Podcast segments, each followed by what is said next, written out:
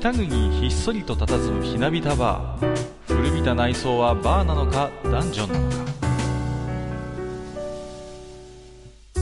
今宵も常連とマスターのよしな仕事が酒の魚だ。少しだけ耳を傾けてみませんか。愚者の宮殿の扉が開く。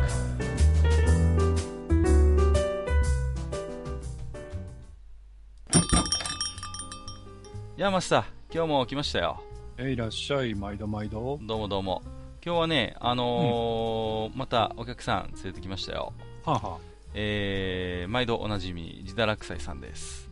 はい、どうも、月一の客、自堕落です。あ、あどうも。どうもあのー、なんて言うんですかね、自堕落斎さん、別にこう、相談してるわけじゃないんですけど、まあ、なんとなく月に1回ぐらいは来てもらうような、うん、なんて言うんですか、あのー、週撮りのラジオですと、よくあるじゃないですか、4週目ゲストとか、そういう、そういうスタン、なんかその、月に1回だけ出るゲストみたいな。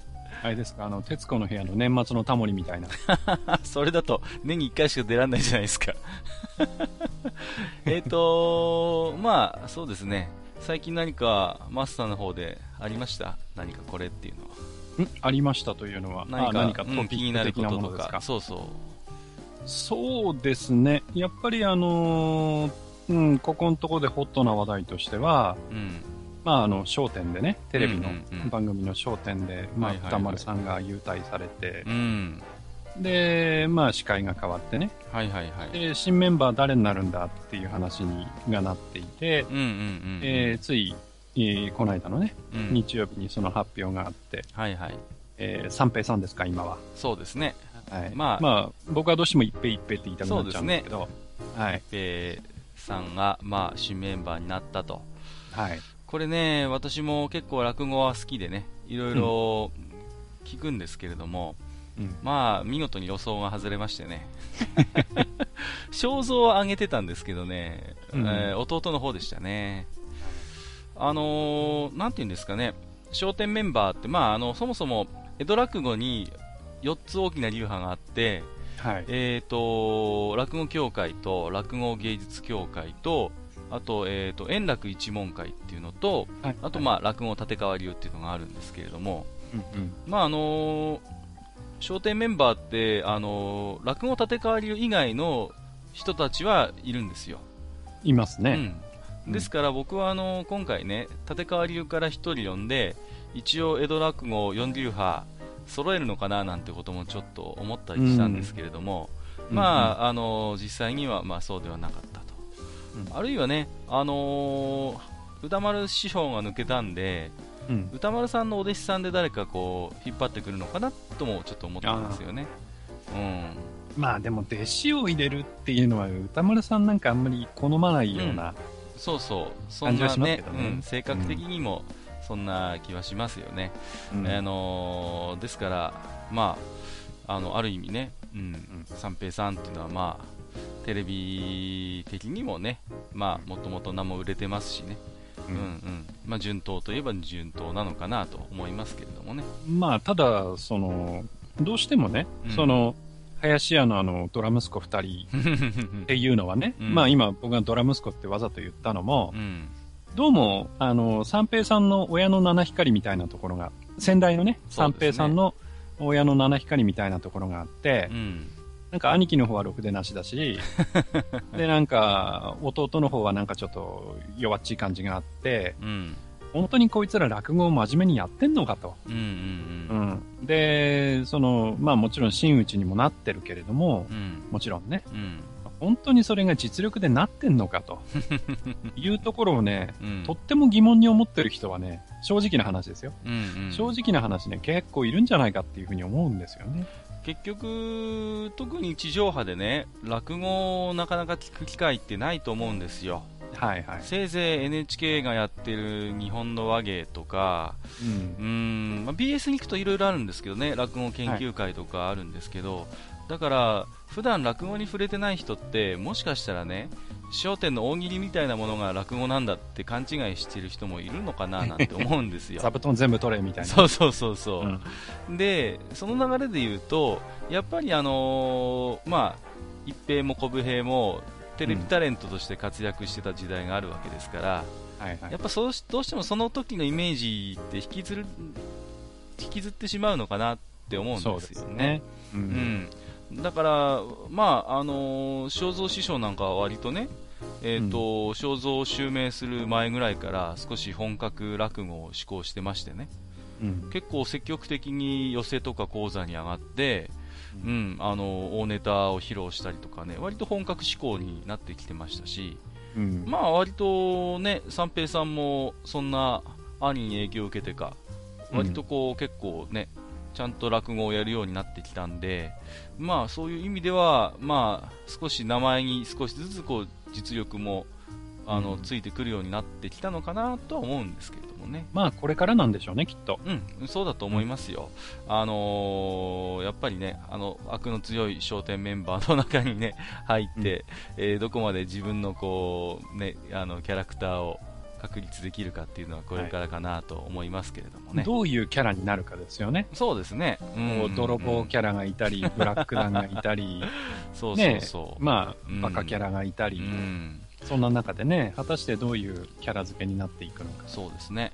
うん。まあ、なんていうんですかね、でも商店メンバーとはやって、和気あいあいとやってますけど、まあ、私みたいに寄せとか、あのーね、ホール落語を聞く人間にとってみればね、基本的にやっぱり話し家さんってもう自分一人でね、うん。自分の話芸を磨いて一人で勝負する仕事をしているわけだから、うん。そんなに和気あいあいとかね、なんか群れたりするっていうイメージは、まああんまないんですよね。はいはい。うん、ですから、まあ、話し家さんがみんなね、あんな商店メンバーみたいな感じで、和気あいあい仲良くやってるのかって言ったら決してそんなことはないし、うん。まあ、その辺多分初めてこう、商店をずっとね、見てて初めて例えばそういう本当の落語に触れる人はそういう話し家さんの雰囲気にちょっとびっくりすることもあるのかななんて思いますけれどもね、うん、うんうんまあいずれにせよちょっとこれからね、あのーちょっと楽しみなことではあるなとは。思いまあますけ、ど、要注目というかね。そうですね。はい。えー、ということで、えー、全く今日は本編では関係ない話をするんですけれども、えーとですね、あのー、ジダラクサイさん、せっかくおいでいただきましたんで、えー今回はね、えー MMORPG のね、話ということで、まためんどくさそうな話、いやいやいや、そんなことないですよ。え、あの、思いっきり語っていただきたいと思ってますのでね、本日もよろしくお願いいたします。はい。よろしくお願いします。よろしくお願いします。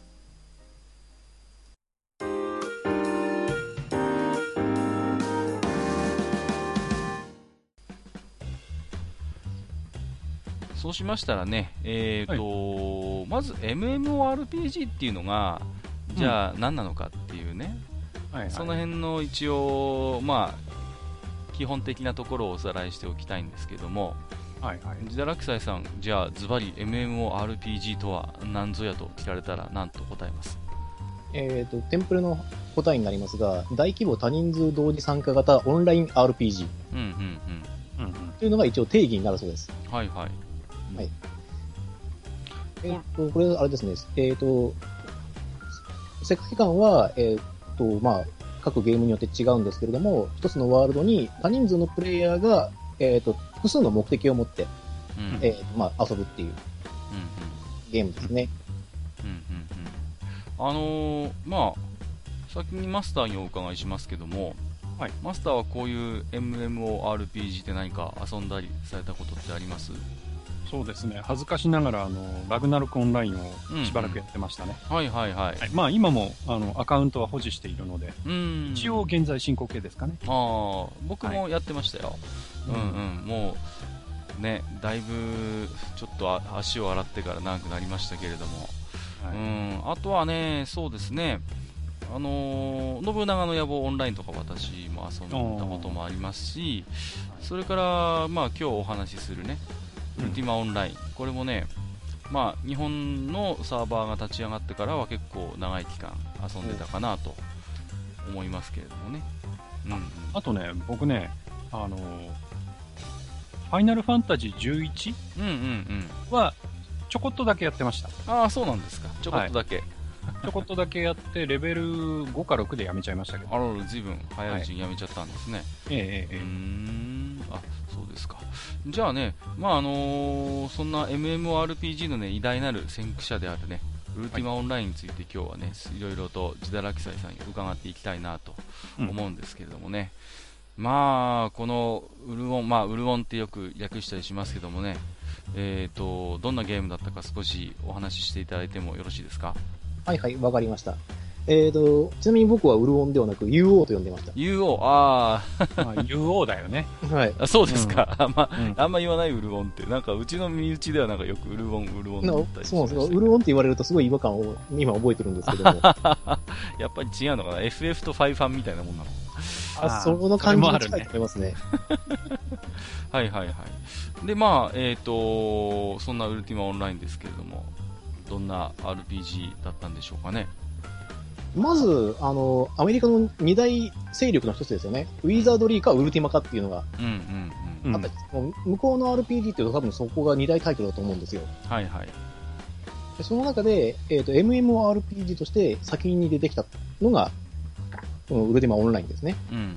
うんうん。で、ウルティマの世界観を継承していますので、えっ、と、過去の作品、えっ、と、だから、オンラインになってない普通のコンシューマー機でできる、とかうん PC とかでできるウルティマの世界観をそのまま継承してます。うんうんうん。アップなんかもほとんど同じです。ていうか同じですよね。うんうん。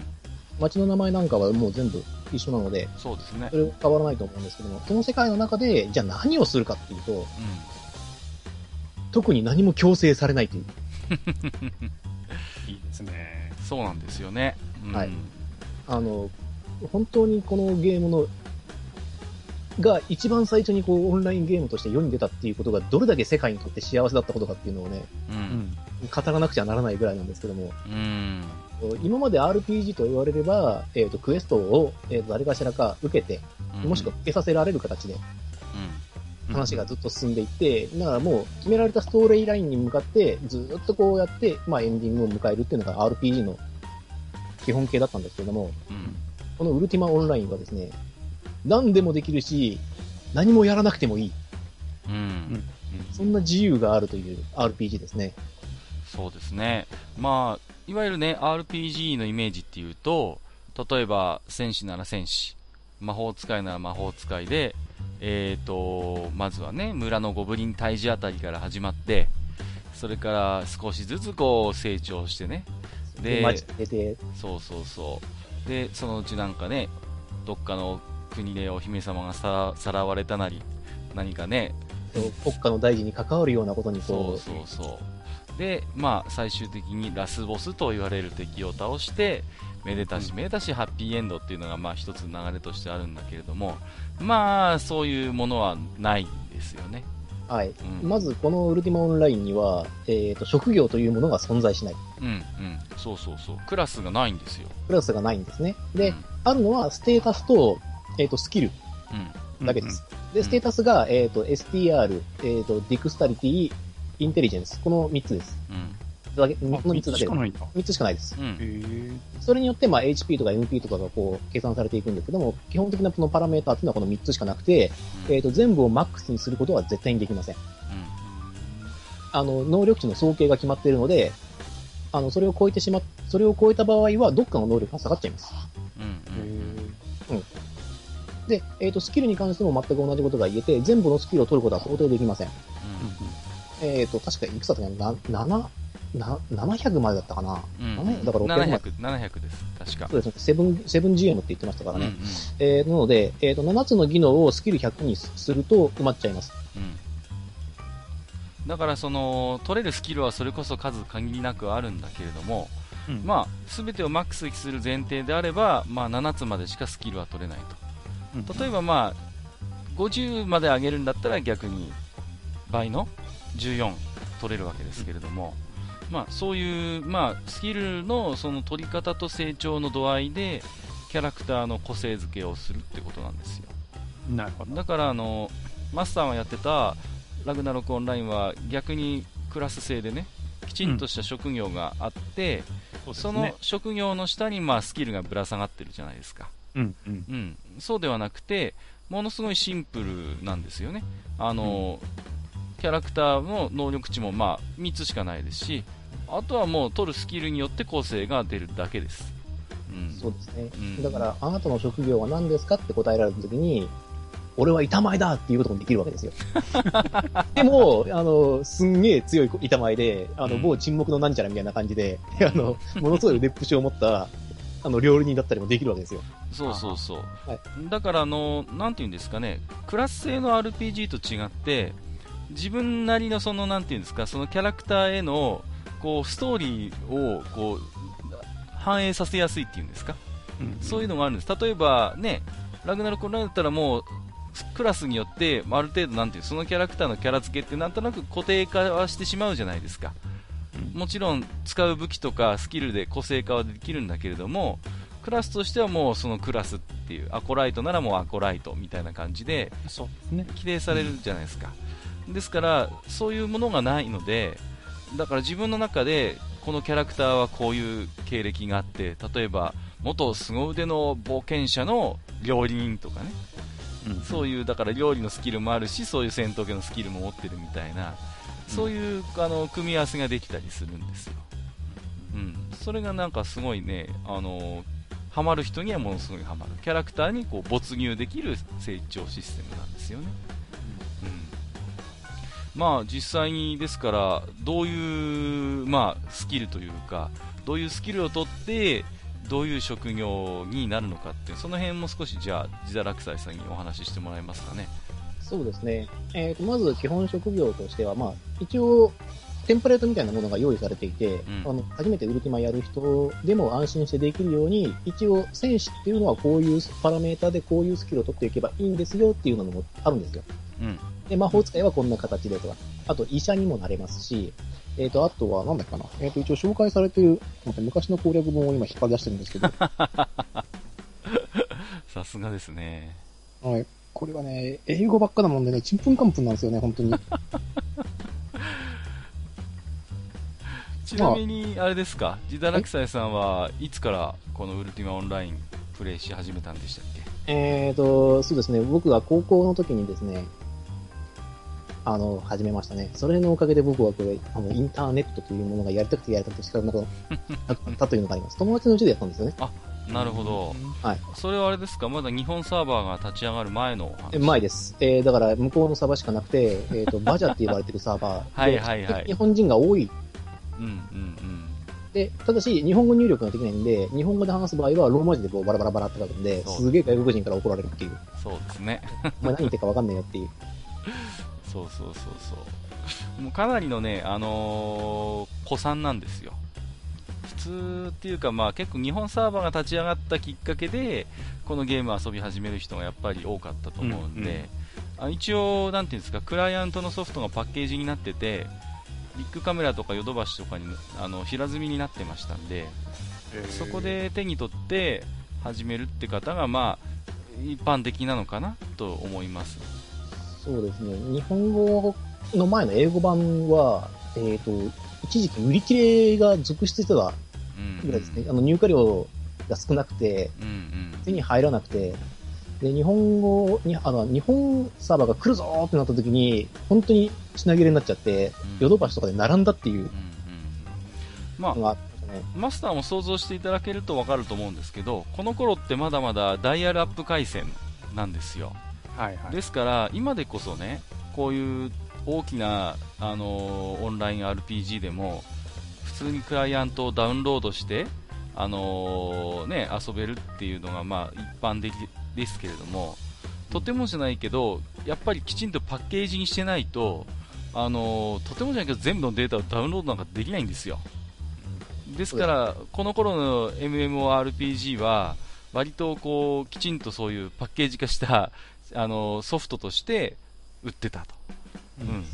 あの頃のダイヤルアップ回線で580メガを落とそうと思うと、1時間1メガとかの時代ですから、ね、でもうその間、電話もできないし、まあ、み家によっては電話がかかってくると切断するみたいなねそういうこともありましたんで、えー、と何の話だっけ？あそうそうそう、いろんな職業の話でしたね、スキルと。ははいいはい。はいはいまず、あれなんですけども、まあ、戦士とか魔法使いとかっていうのはなれるんで、それの兼用の魔法戦士というのもいっぱい、あの、できます。はいはいつまりな、殴りながら、えっ、と、魔法を使うことが可能です。このウルティマの世界は、えっ、と、装備制限がないんですね。うんうん魔法使いによる。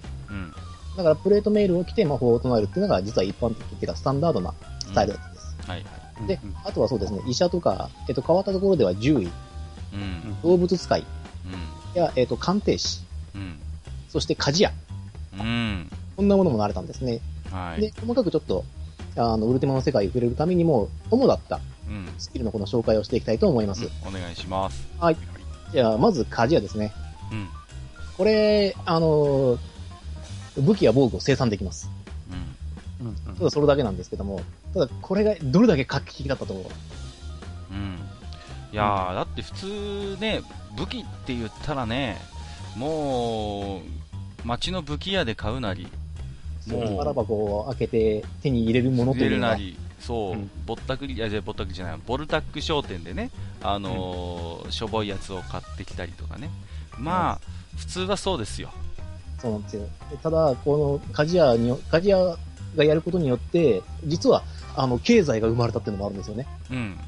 結局、そのね、作り出した武器を、まあ、売ることもできるわけですから、ですね。うんうん、そこにもう RPG 内経済が生まれるんですよね。そう、すごい経済が生まれて、で、あの、これは一番最初にはなかったんですけども、後期になると、実は名が入るんです。うんうん何々作っていう。うん。うん。そうそうそうそで、それは出すためには、あの、レベル、スキルを100にして、う。うん、で、えっ、と、何個かに1個ができるハイクオリティっていう、うん。えっ、と、その、これは高品質ですよっていうのが出てるアイテムだ、あの、武器防具だけは、自分の名が入るんですよ。そうそうそう。日本刀みたいでしょ？これがね、本当に名誉なことで、うん。持ってればね、自慢できるんですよね。そう、で、持ってる人がいっぱいいれば、もうそれもまた自慢できるという。そうそうそうそうそう。だからね、やっぱそれだけ多くの人が買い求める、もう名、名付きの一品っていうことになるんで、うんだから、実際にその、ね、出会ったことはないけれども、名として、あそういうマイスターがいるんだなというね、そういう名の知れた鍛冶屋さんなんていうのも結構いたんですよ、当時は。いましたねう。ん。で、これ後で話すんですけど、後で話そうと思ったんですけど、あの、このゲームはあの、プレイヤーキラー、PK ができるシステムにはなってるんですけども、うんあの、そのハイクオリティを作るための鍛冶屋っていうのは世界にも本当に限られた存在だったので、あの、まあ、皆さん、えっ、と、MMORPG やったことがある方はわかると思うんですけど、あの、100にできるっていうことは100に至るまですごい長いんですよ。うんうんものすごい長い道のりを乗り越えてきて、それ、それでもなおかつ、こう、その生産職を辞めなかった方たちなので、あの、貴重なんですね。うん。うん。まあ要するにすごいまずい人たちなんですけど、なので、あの、プレイヤーキラーの人たちからも狙われなくなるんです。うんなるほど。はい。あ、俺の持ってる武器はお前が作ったのか、じゃあいいよって言って。うんだから、なんて言うんですか、一定のね、リスペクトを受けるんですよ。そうなんですよ。うん世界の中で、あの、その、尊敬を得ることができる職業だったんですよね。結構ね、そう、あの、ウルティマオンラインって、そういう、尊敬される、されないってね、実はすごい重要でして、このゲーム。あのやっぱり、鍛冶屋ってね、まあ、いろんなことができるゲームなんですけども、どっちかというとやっぱり地味な方ではあるんですよ。やってることはね。だから本当は冒険したり、ね、派手な活躍をしたいんだろうけれども、もう、俺はこの道で行くんだっていうことで、ひたすらにその鍛冶屋系のスキルを磨いた人でないと100までいかないわけですから、うんもう、ある意味それだけでもものすごい尊敬を集めますし、うんうんうん。やっぱそういう人っていうのは、やっぱりあの、プレイヤーキラーからもあまり狙われなくなるっていうのは本当その通りだなと思います。で、先ほど経済の話をしたんですけども、えっ、と、店で売っているものよりも安く売り出さないと、基本的にはその、プレイヤーの方たちってみんな買ってくれませんよね。うん。で、同じソードでも同じ値段だったら、まあ別にそっちでもいいかなと。で、例えば10円でも安くなってれば、そっちの方を買いたがるっていうのが、そのプレイヤー診断なんで、じゃあ、うんえっ、と、鍛冶屋をやる上で原価を抑える必要性がある。うん。うんそのためには何をするかと。採掘をするんです。山に入って、えっ、と、一定の岩山のところに入っていって、えっ、と、マトックを使って、えっ、と、ガリガリガリガリ鉄鉱石を掘るんですね。うんで、それを加工すると、鉄のインゴットができて、その鉄のインゴットから、まあ、鎧なる武器なりを作っていくっていうのが、鍛冶屋の基本スキルなんですよ。うんうんだから、元でゼロでほとんどできるんです。うんだから、いくらでも安くできるし、そのハイクオリティができた時だけ、ものすごい、あの、えーとまあ、値段をこう、価値をつけて値段を出すこともできた。なるほはい。なので、えっ、と、鍛冶屋の本当にスキル100っていうのはひたすら採掘をして、インゴットにして、インゴットから鎧を作って、で、それをずっと繰り返し、本当に何百時間と繰り返した人たちが到達できる境地なので、尊敬されたっていう背景がありますね。あのーなんていうんですかね、だからそのスキルを伸ばすためには、そのスキルをあの使うことで伸びていくんですよ。ど。うん。うんあのーなんていうんですかね、そういうだから経験値みたいなそういう概念ではなくて、そのスキルを使うことによってその伸びていくっていうことになるので、だからまあ、あのー決してなんていうのかな、戦闘とかを何回も繰り返さないと成長できないってわけじゃないんで、うんものすごいだからひたすら採掘をしてでインゴットにしてそれを加工してっていうことをひたすらひたすら繰り返せばそれだけでも一応どんどんスキルは上がっていくのでうん。うん。ただ膨大な時間はかかるということなんでね、はいうん、だからそうやってスキルを伸ばしていくっていう生き方ができるんですよね、うん、で、あとはまあ、えっ、と、自由な RPG なんで、あの、羊飼いができます。うんうんで、羊からは、えっ、と、羊の毛が取れます。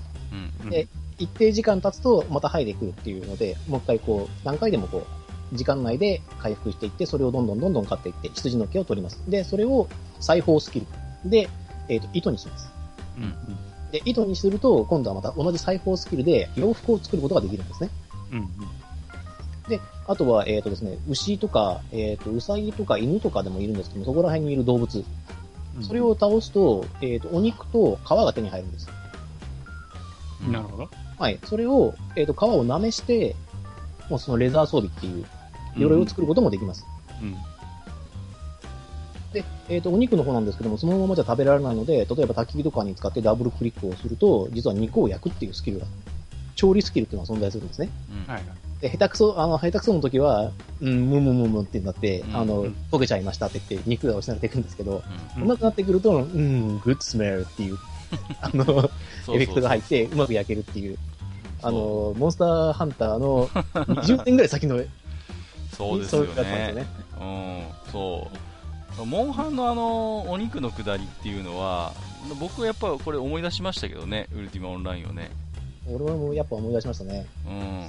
あと、まあ、さっきも言えばよかったんですけど、その、まあ、鉱石とか、あとはその羊の系のくだりもね、まあ、あの、マインクラフトでね、ちょっと思い出したんですよね。あうん、マインクラフトも、まあ、あのそういう風になんかこう素材をね、まあ、取ってきて加工してっていうことができるんで、まあ、あれもね、ある意味この辺りにルーツがあるのかもしれないなと思いますよね。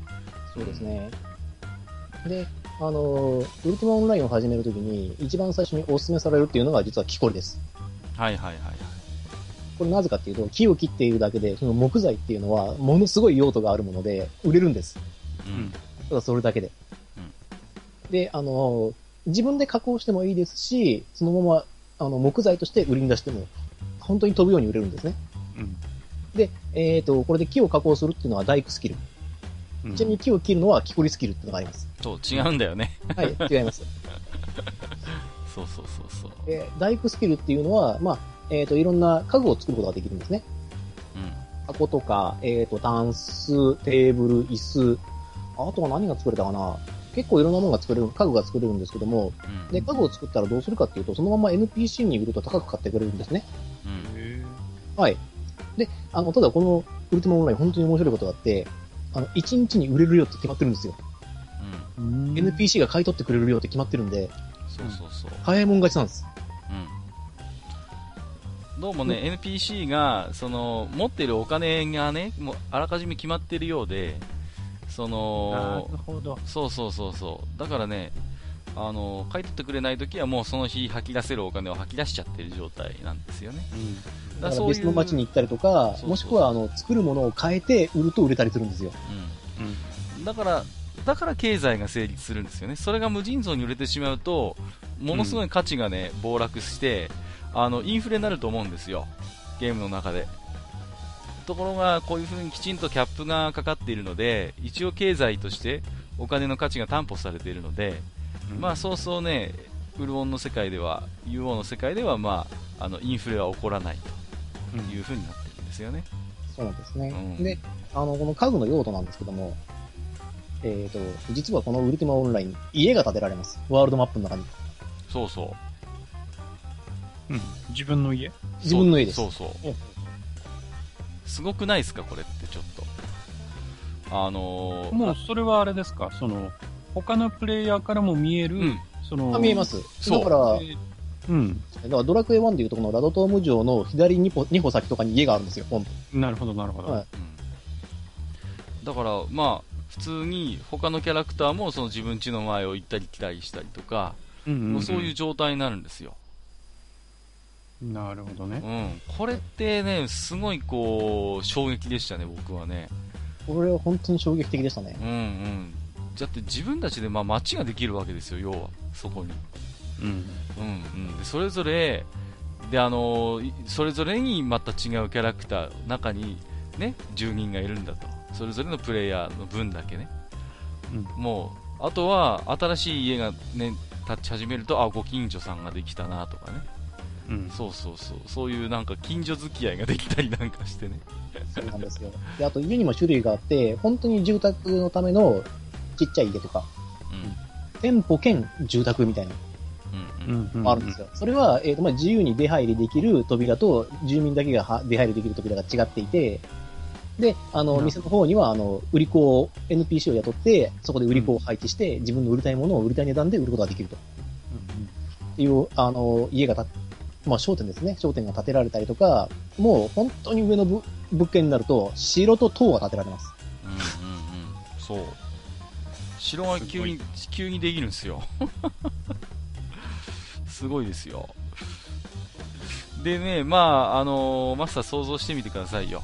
そういう城とか塔が建てられるようなプレイヤーっていうのは、うん。もちろんいっぱいお金を持ってるわけだし、ですね。まあ、貴重なアイテムとかね、うん。そういうものが多分その城の中には眠っているだろうと想像できますよね。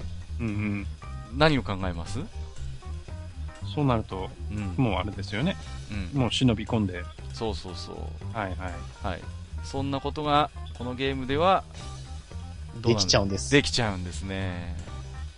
はい。そうなんですよ。このゲームはですね、あのー本来、ジャパニーズ RPG ではやってもできなかったこととされることがほとんどできるようになっておりまして、うん。あのージャパニーズ RPG だと勇者にしか許されなかった、あの、盗賊行為もできるんです。他人の家にずらずら上がってて、あの、箱を開けるっていう行為が、あの、普通に許されています。そう、みんなできちゃうのよ、あれが。ただし、あの、住民から、あの、ぶち殺されることを覚悟してくださいっていう、そうそうそううんそう。ことになるんですけども、えっ、と、これ、盗賊行為っていうのは、まあ、これも盗賊用のスキルがいっぱいございましてですね、うん。まず最初の一歩なんですけども、覗き見うん。から始まるんですね。これは何かっていうと、えっ、と、スキルを使って、あの、例えば、そうですね、えっ、と、マスターを、のキャラクターを、カチカチッとクリックすると、マスターのアイテムボックスが開かれるんです。うんうん。で、今、マスターが持ってる所持品とかお金とかが分かって、それは分かるだけなんです。うん。見れましたと。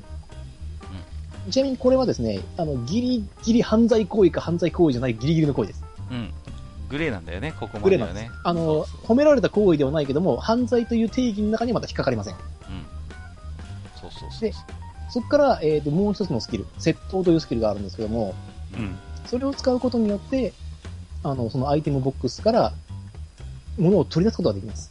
うん。成功すればですけどね、もちろん。うん。うん。そうしたときに、えー犯罪フラグが成立します。そうですね。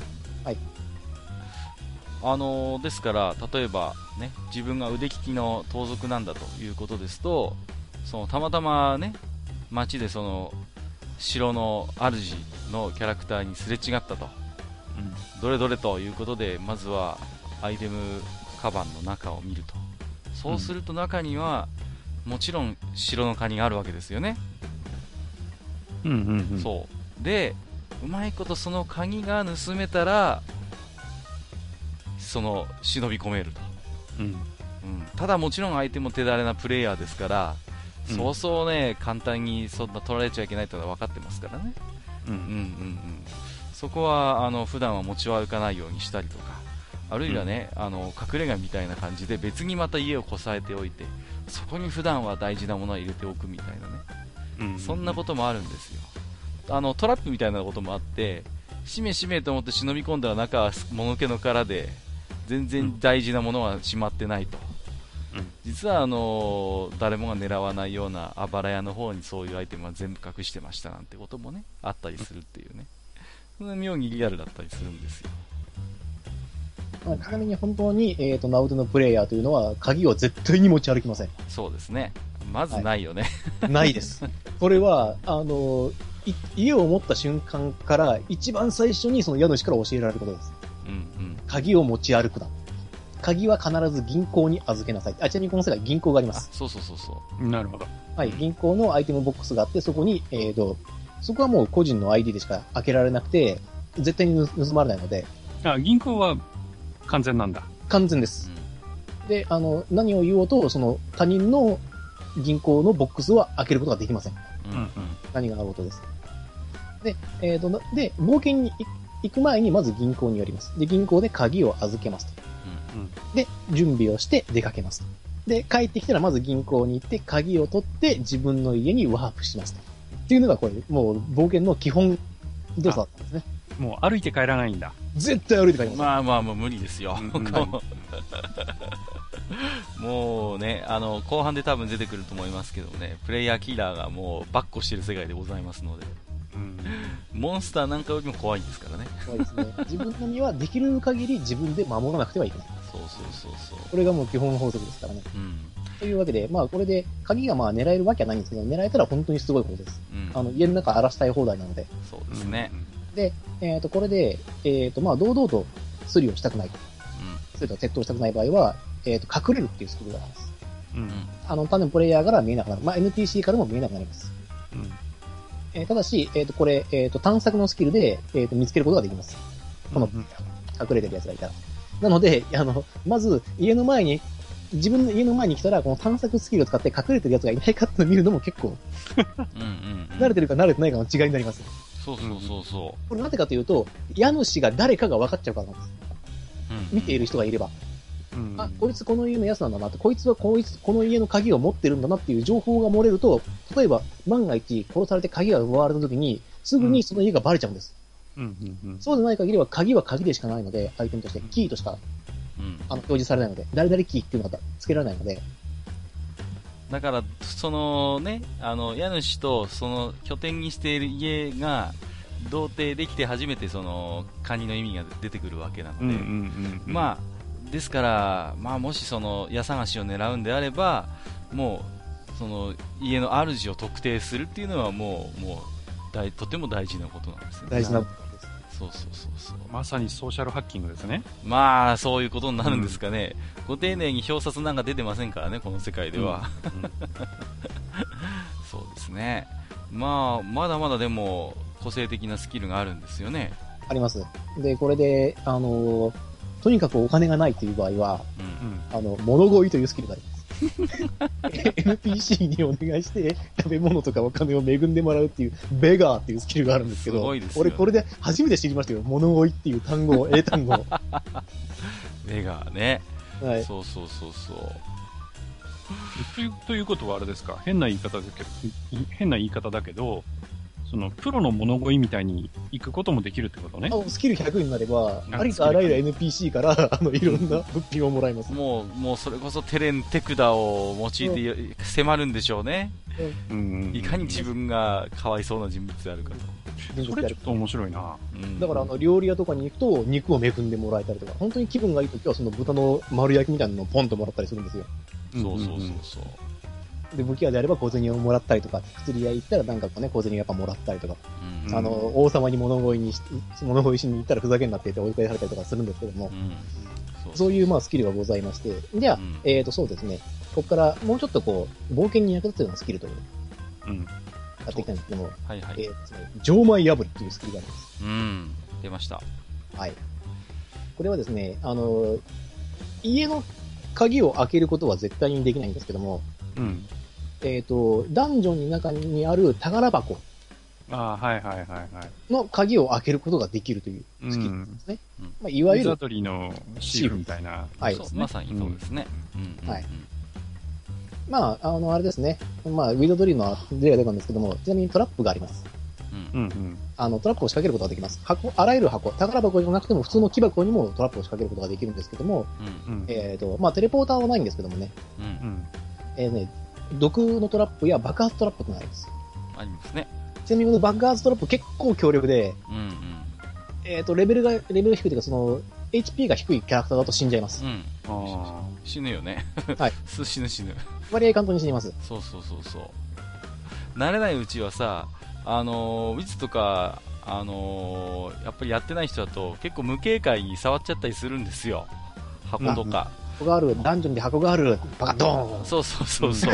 わーい、箱だ、なんだろう、パカッチュドーンって言って、あのー、お亡くなりになると。うん。それを、あのー、ね、あーあいつやっちまったよってまた他のプレイヤーが見てたりするんですけど。うん。はい。ちなみにそのトラップもですね、サイクというスキルで作ることができます。そうそうそうそうちなみにこの。サイクスキルが高ければ高いほど爆弾の爆発の威力が上がったりします。うん。うん。これ本来は時計とか、えっ、と、録分とかですね、コンパスとかを作る技能なんですけども、うん。大抵それには使われません。そうですね。絶対トラップです。うんうんうんで、えっ、と、そうですね。あとは、この毒を取り扱うスキルっていうのもあります。うん。うんうんでこれは、えっ、と、ほんえっ、と、武器に塗るっていうのが一般的で、うまく武器に塗れると長く持ちます。うん。うんうんで、ただし、えっ、と、食べ物に仕込むことができます。このウルティマオンライン、えっ、と、何時間かに一回食事を取らないと、スタミナがどんどん減少していくっていうシステムなので、うん空腹があるんですね。だから、あの、試練とか、試練とかと変わらないと思ってください。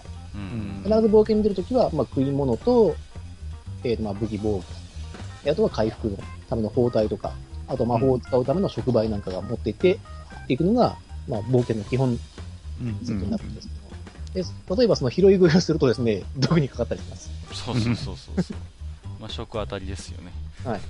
まあ、この毒は致命的なものではないので、うん。あくまでも嫌がらせうん。に近いものではあるんですけども、ちなみにこれもですね、あの、毒を仕込むという行為そのものが犯罪行為に当たります。そうですね。うんはいなるほど。ただし、トラップを作るという行為は犯罪行為に当たりません。うん。そうなのよね。すごい難しいところでして。うん。で、えっ、と、あとはそうですね、えっ、と、毒を作るスキルもあります。これは錬金術ですね。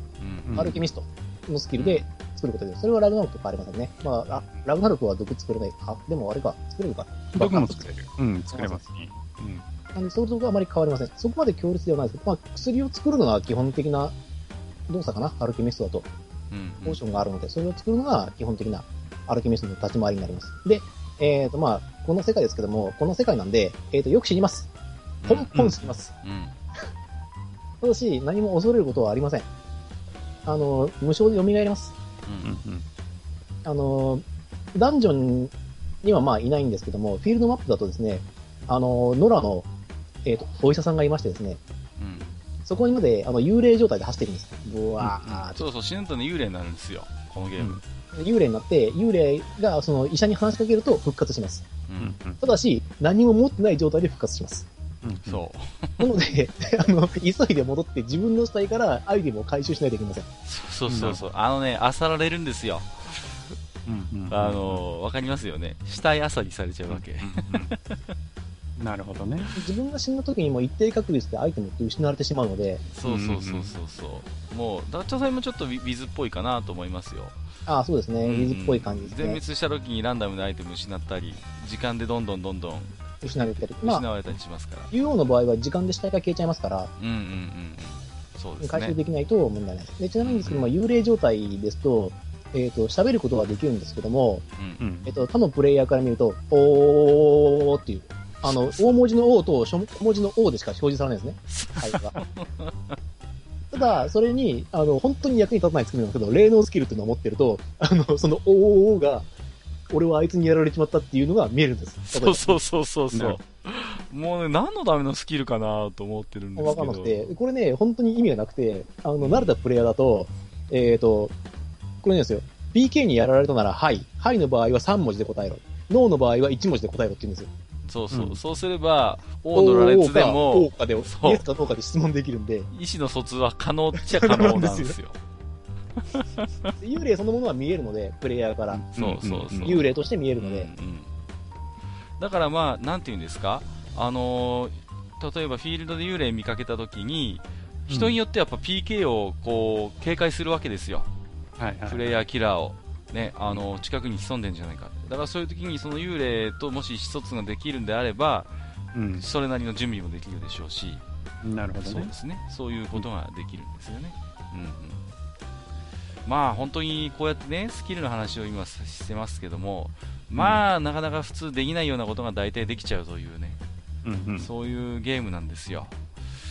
で、まあもちろんね、あの何回か今 PK とか言ってますけども、あのまああの分かる方はもちろん分かると思うんですけども、これは他のプレイヤーをね攻撃したり殺したりすることがうんまあできるということなんですよね。うんうんうんうん、だからまあその辺がねすごいこのゲームのある種の緊張感でもあり醍醐味でもあるんですけれどもね。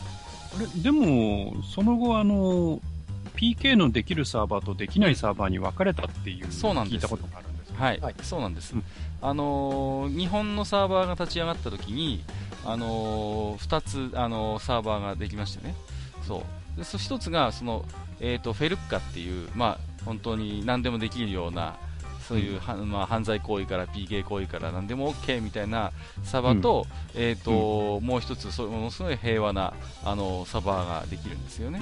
うん。とトランメルだったかな、うんうん、だからそれで、まあ、そういうなんかこう、ね、物騒な世界嫌だっていうんだったらそのトランメルのサバでやれば、うん。まあ、割と平和に、うん。うん、できますけども、うんうん、やっぱりね、どっかどっかでね、なんか見たことあるんですよ。その、プレイヤーのね、うん。まあ、UO のプレイヤーのその香ばしいセリフとして、うんうんうん。その PK できるフェルッカですか？はいはい、フェルッカだったら殺してるところだみたいな、その、そういう香ばしいセリフっていうのをねどっかで見たことがありますね。なるほどね、そうそうそう、うん。当時はやっぱりそういう PK ができるサバの代名詞でしたからね、フェルッカがね。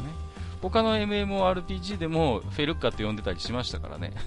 うん。うん、この、うん、このサバはフェルッカなのみたいな感じで聞いたりなんかして、割と一般名詞化してましたけども、まあ、あのちょっとで、ここでね、私も、ウルオンの少し思い出話をね、一つだけさせてもらえれば、はいはい。あの、私は日本のサーバーが立ち上がった時に始めましたんで、えっ、と、ジデラクサイさんよりはちょっと後になるんですけども、うん。私はその頃はまあ、まだ大学生だったんでね、時間は結構腐るほどあったんで、うん。まあね、あのー本当になんていうんですかね、ハマりましたね、このゲームはね。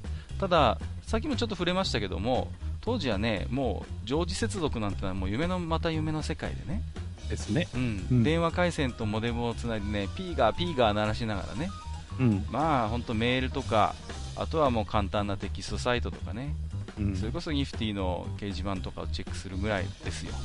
うん。まあ時折ね、エッチなサイトにつられてね、高額請求が飛んでくるなんていう、まあことも経験しつつ、アホですね。そこで忘れちゃいけないのはもう NTT の神のサービス、テレ放題ですよね。そう、テレ放題。これがね、テレホマンですねテレホマン、うんテレホマン。えっ、と、まあ、テレ放題っていうのは、いわゆるね、ご存知でない方もいらっしゃると思うんですけども、定額のかけ放題サービスがあったんですよ。で、決してこれインターネット専用っていうことではなくて、まあ、普通に電話のかけ放題のせサービスだったんだけども、うん。まあ、これがあのね、夜の11時から、あのかけ放題定額でっていうのになるので、はい。11時になるとね一斉にみんな自分の契約しているプロバイダーの接続番号に電話をかけるんですよね、うん。うん、だからもう一斉にみんなかけるからであのテレホテレホタイムになるといきなり繋がらなくなるとかね重くなるなんてことは、まあよくあったことなんですよ、うんうんうん。そうそうそう。懐かしいですね。ただあれは一応あの自動で切り替わるので、うんうん、うん、あの5分前とかにかけちゃった方がいいんですよね。そう。ちょっとねちょっと課金覚悟でお金かかる覚悟でちょっと前からあのか電話をかけるっていうのが、まあ、ちょっとしたテクだったんですよ、11時きっかりだと本当に繋がらないんで11時以降から30分はかからないですね。まあ、なかなか繋がらないんですよ。これがね。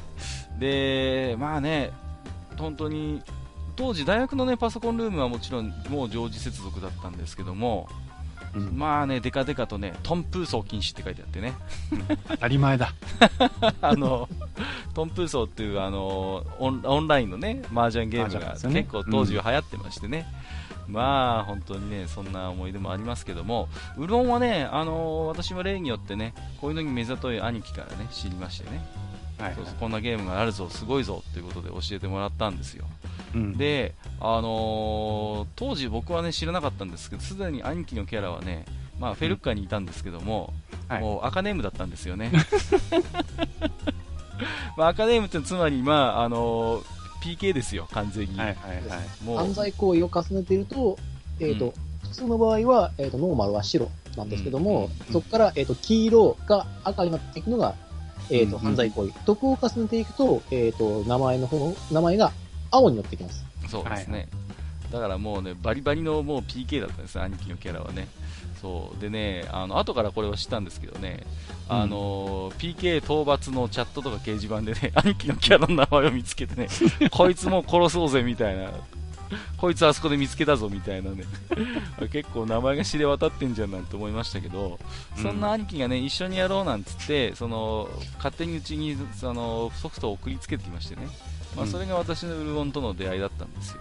うん、で、まあもちろん兄貴に手ほどきを受けるんで、フェルッカに入るわけですよ。はいはい、もう当時はね、平和なサバがあるなんて夢にも思わなかったんで、うん、これ殺伐としたサバに最初から入りましてね。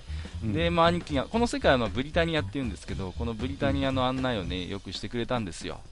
うん、で、いろんなところに連れてってくれるんですけど、僕まだ初心者ですよ。でもうん。なんかね、その兄のキャラをね襲ってくるあの敵がいるわけですよ、ああモンスターだな、人型のモンスターなのかなと思ったら、これも後で知ったんですが、えープレイヤーキラーキラーだったんですね。そうそうそう、PKK だったんですよ、だから、うんうん、それを知った時はものすごい戦慄しましたね、なんか兄貴が命狙ってんの、これモンスターじゃねえんだと思って、まあそれでもバッタバッタと投げ払ってたんでね、よっぽどうちの兄貴が強かったんだなと思うんですけども、まあそんなね、あの兄の庇護を離れて、単独でプレイするようになるんですけども、まあね、これはウルオン初心者あるあるあるあるだと思うんですけどもね、まあ僕もともとこういうねゲームそんなにうまい方じゃないんで、まあ、山を歩いてればね、理不尽にモンスターに殺されれば、で街を歩けばいつの間にか持ち物が減ってると。うん、で戦いは苦手だからって言って鍛冶屋にななればね工房のなんかあのインゴットを荒らされたりとかね、うん、うん、もうしょうがないからって言って野良仕事を始めたら今度は畑荒らしがみたいな感じでもうね もう踏んだり蹴ったりでしてね。まあもうなんじゃこりゃっていうことでその後犯罪行為が禁止されているトランベルに引っ越したんですけどね。まあね、ある意味なんていうんですかね。まあ平和な世界なんだけれどもうーんまあトランメルにいる人のことトラメラーって言ったりしたんですけどトラメラーのままだとねウルオンの魅力の半分も多分味わえないんだろうなってその後に相当経ってから気づいたんですけどね。うん、うん、やっぱりそういう竜王のすごい、なんていうんですかね、あのー魅力なんですよね、そういうある意味、理不尽な緊張感というか、犯罪行為も含めて、まあうん。ただその、このゲームの優れてたところとしては、いろんな犯罪行為が横行するんですけども、それに対する、ね、対抗措置っていうのもちゃんと準備してくれてたことなんですよ。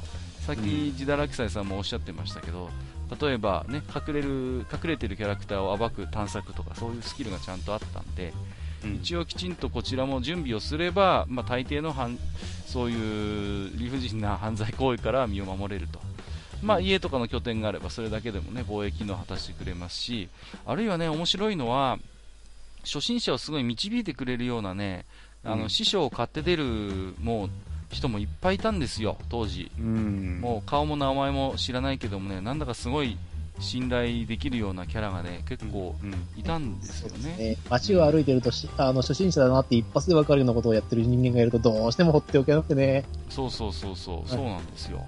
でね、あのー面白いのは、あのーこのゲームですと、あのある意味システム的にね、そういうゲーム内スタッフみたいなのがいて、うん、うん、で、普通のプレイヤーキャラクターを、ある意味そういうのに認定するみたいな仕組みがあったんですよ。カウンセラーとか、シーアっていったような、そういうサポートスタッフに認定されたキャラクターがいるんですよ。そういうベテランのプレイヤーがそういう風にもう運営の方から認定されて、いろいろとそうアドバイスを授けてくれたりとか、うんそういうことをね、あの買って出てくれる方々がいたんですよ。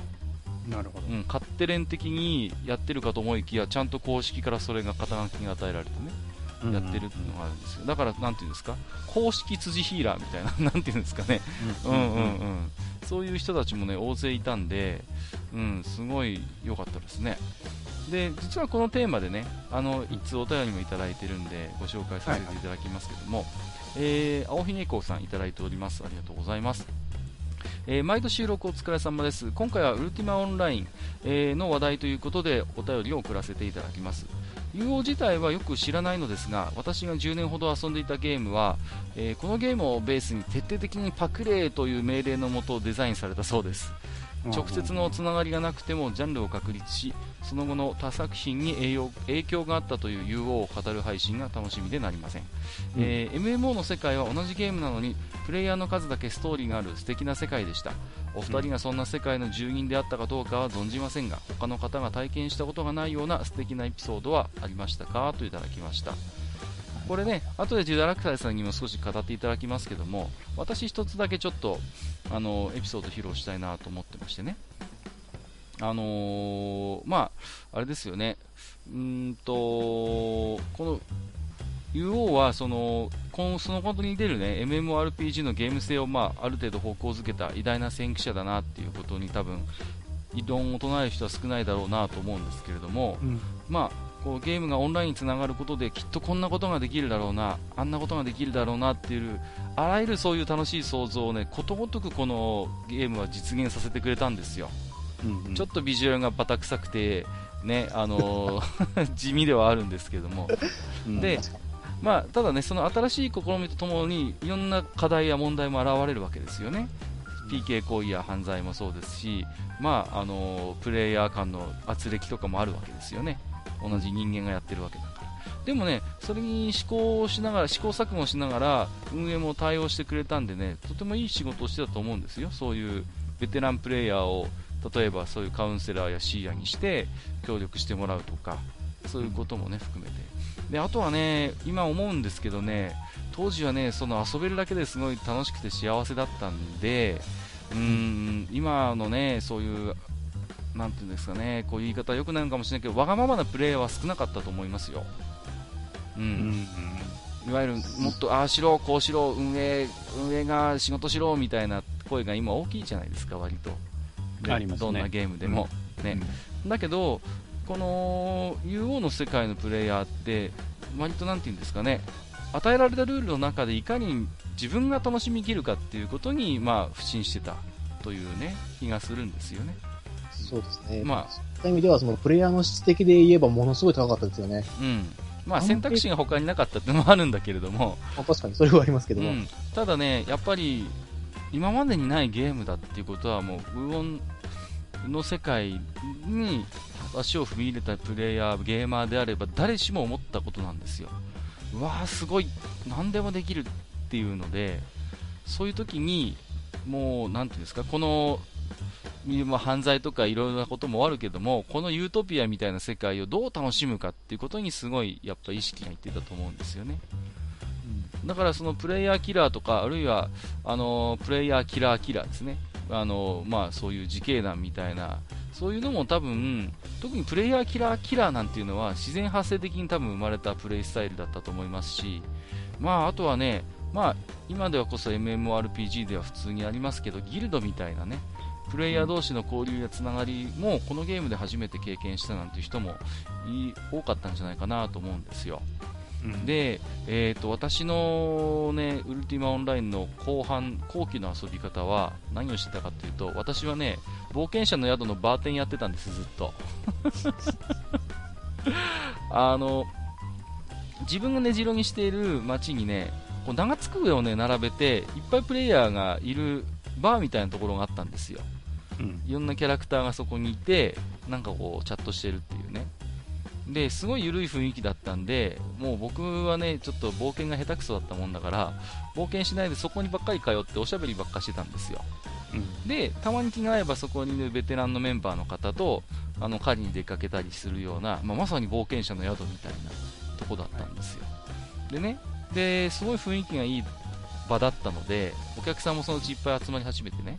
で、で仲間を見つけて冒険に出たい人とただそこにいてだべっていたい人にだんだん分かれてきたんですよ。うん。で、まあ、あの僕もそこにほどほぼ毎日ね11時過ぎには通ってたまさに常連客だったんで、テレホタイムになってはそこのバーに僕は行ってだべってたんでで、そこの時にそこもともと仕切ってた主人がいてその人にそのダベリ部門のね話し相手をする役をやってくれないかって言われたんですよ。あはは。うん、だから、なんていうんですか、うん、来たら、ああ、何々さんいらっしゃいとかね、うん、うんああ、ご無沙汰ですね、なんてね、そんな、最近なんかありました、みたいな感じで、そういう話し相手をする役を僕は演じるようになったんです、そのゲームの中で。うんうん、で、だからまあ、マスター、あの、マスター、その、冒険者の宿の主人とも雑談もしつつ、まあ、うん。その主人が仲間募集の差配とかね、してる間に僕が、その、ダベリ組の場を、雰囲気を作るような役に専念してたりしたんですよね。うん。うん、でその冒険者の宿の主人だったキャラっていうのはもうね僕は冒険は引退したんだよとかって言って普段冒険に出たりはしないしなかったんですけどもある時にそこのお店にこう強盗集団みたいな PK が荒らしに来たんですよ店を。わーっと来てうん。でその時に その主人がめっちゃ強かったんですよ。初めめてそこで戦ってる主人を見たんだけど、バッサバッサとその PK どもを投げ払ってたんで、まあ、あとそこに通っている常連の冒険者の方も結構、あのキャラも強いキャラがいたんですけど、だからまさになんていうんですか、あのよくある設定ですけど、こう手だれの冒険者が引退してね、趣味でこう冒険者の宿を自分でやってるんだけども、そのではまだまだなまっていないみたいな、そんな、ね、キャラを地で言ってね、地で言っていたので、すげえかっこよかったななんてね、エピソードを思い出しますけども、まあ、こういうね、エピソードが多分プレイヤーごとに山ほどあるゲームがね、有用だと思うんですよね。だからそのプレイヤーの数だけね、冒険者の人生があるっていうのを、本当にこう肌で感じることができる MMORPG だったなと思うんですよね。うーんと僕ばっかり喋っちゃいましたけど、ジダラクサイさんも何かその辺のエピソードがあればご紹介していただきたいんですが。そうですね。僕はあれですね、えっ、と、一番最初に言いましたけど、日本サーバーじゃなくて、アメリカの方のサーバー、バージャでやっていたんですけども、うんあの、一番最初に僕がキャラを作ってやったことっていうのは、あの、ブリタニアの、で生まれて、あの、海に出て釣りをするんですよ。ちなみに釣りもスキルがあるんで、はいはいはい。うんフィッシャー、あの、フィッシングスキルとなって、それで、あの、魚を釣るじゃないですか。で、クッキングして、あの、食料を作るじゃないですか。うんうんそれを日本人が集まってるところまで行商しに行ったんですよ、俺。一番最初にやったのが。すごいことやってますね。で、そこでなんなんか、そのブルタニアのどっかの、その、えっ、と、広場のところを、日本人たちがか勝手に竹下通りっていう風にな名前を付けてて、あの、すんげえ、あの、アメリカ人から何言ってんだこいつらっていうのですげえ嫌われてたんですけどう、んうんそこで、魚はいらんかねえって、焼き魚はいらんかねえって、こう、声をかけながらぐるぐる行きましたら、おい、魚屋さんいくらちょうだいよ、なんていう、ノリのいい人がいて、初心者がいって言われて、ああ、そうなんですよ。とりあえずお金が欲しかったんで、ああ、そうか、っていう話になって、あの、そこで、あの、僕の初めての師匠と会うんですよね。うんうん何をすればいいかっていうの。うんうん何になりたいかっていうのを。うんまあ、えっ、と、先に結果を言いますとですね、僕はどうやら、あの、便利屋さんとしてこう雇われたらしくて、こうやった方がいいよって言って作った結果、その、プレイヤー仲間の中で一番都合のいいキャラクターができてしまったんですね、僕の中で。まあ、ありがちですよね。ありがちですうんでまあ、それに関してもものすごい感謝してるんですけども、俺が最初にやったのは、要するに、あの、鑑定士だったんですよね。うんうんそこのギルギルドですけど、その仲間たちがいっぱいいろんなところに行って、物品をバコーンと持ってくるんですよ。うん。うん戦利品を。うん。あの、高レベルのモンスターたちを倒した時に出てくるアイテム、武器、防具には、あの、魔法の武具が含まれているので、うん。でそれを鑑定してほしいと。でうちらはもうスキルいっぱいだし、新しいキャラを作って、あの、やるためにはそのキャラクターチェンジをいちいち、サバの、うんうんあの、あのスタートまで戻ってキャラチェンジするのめんどくさいから、やってくんない？これ、鑑定士やってると INT 上がっていくから、そのうちあの魔法のスキルも上げてあげるからっていう風に言われて、うんうん。うん。あ、そうなんですか？って言ってか、ずっと鑑定してるんですよ。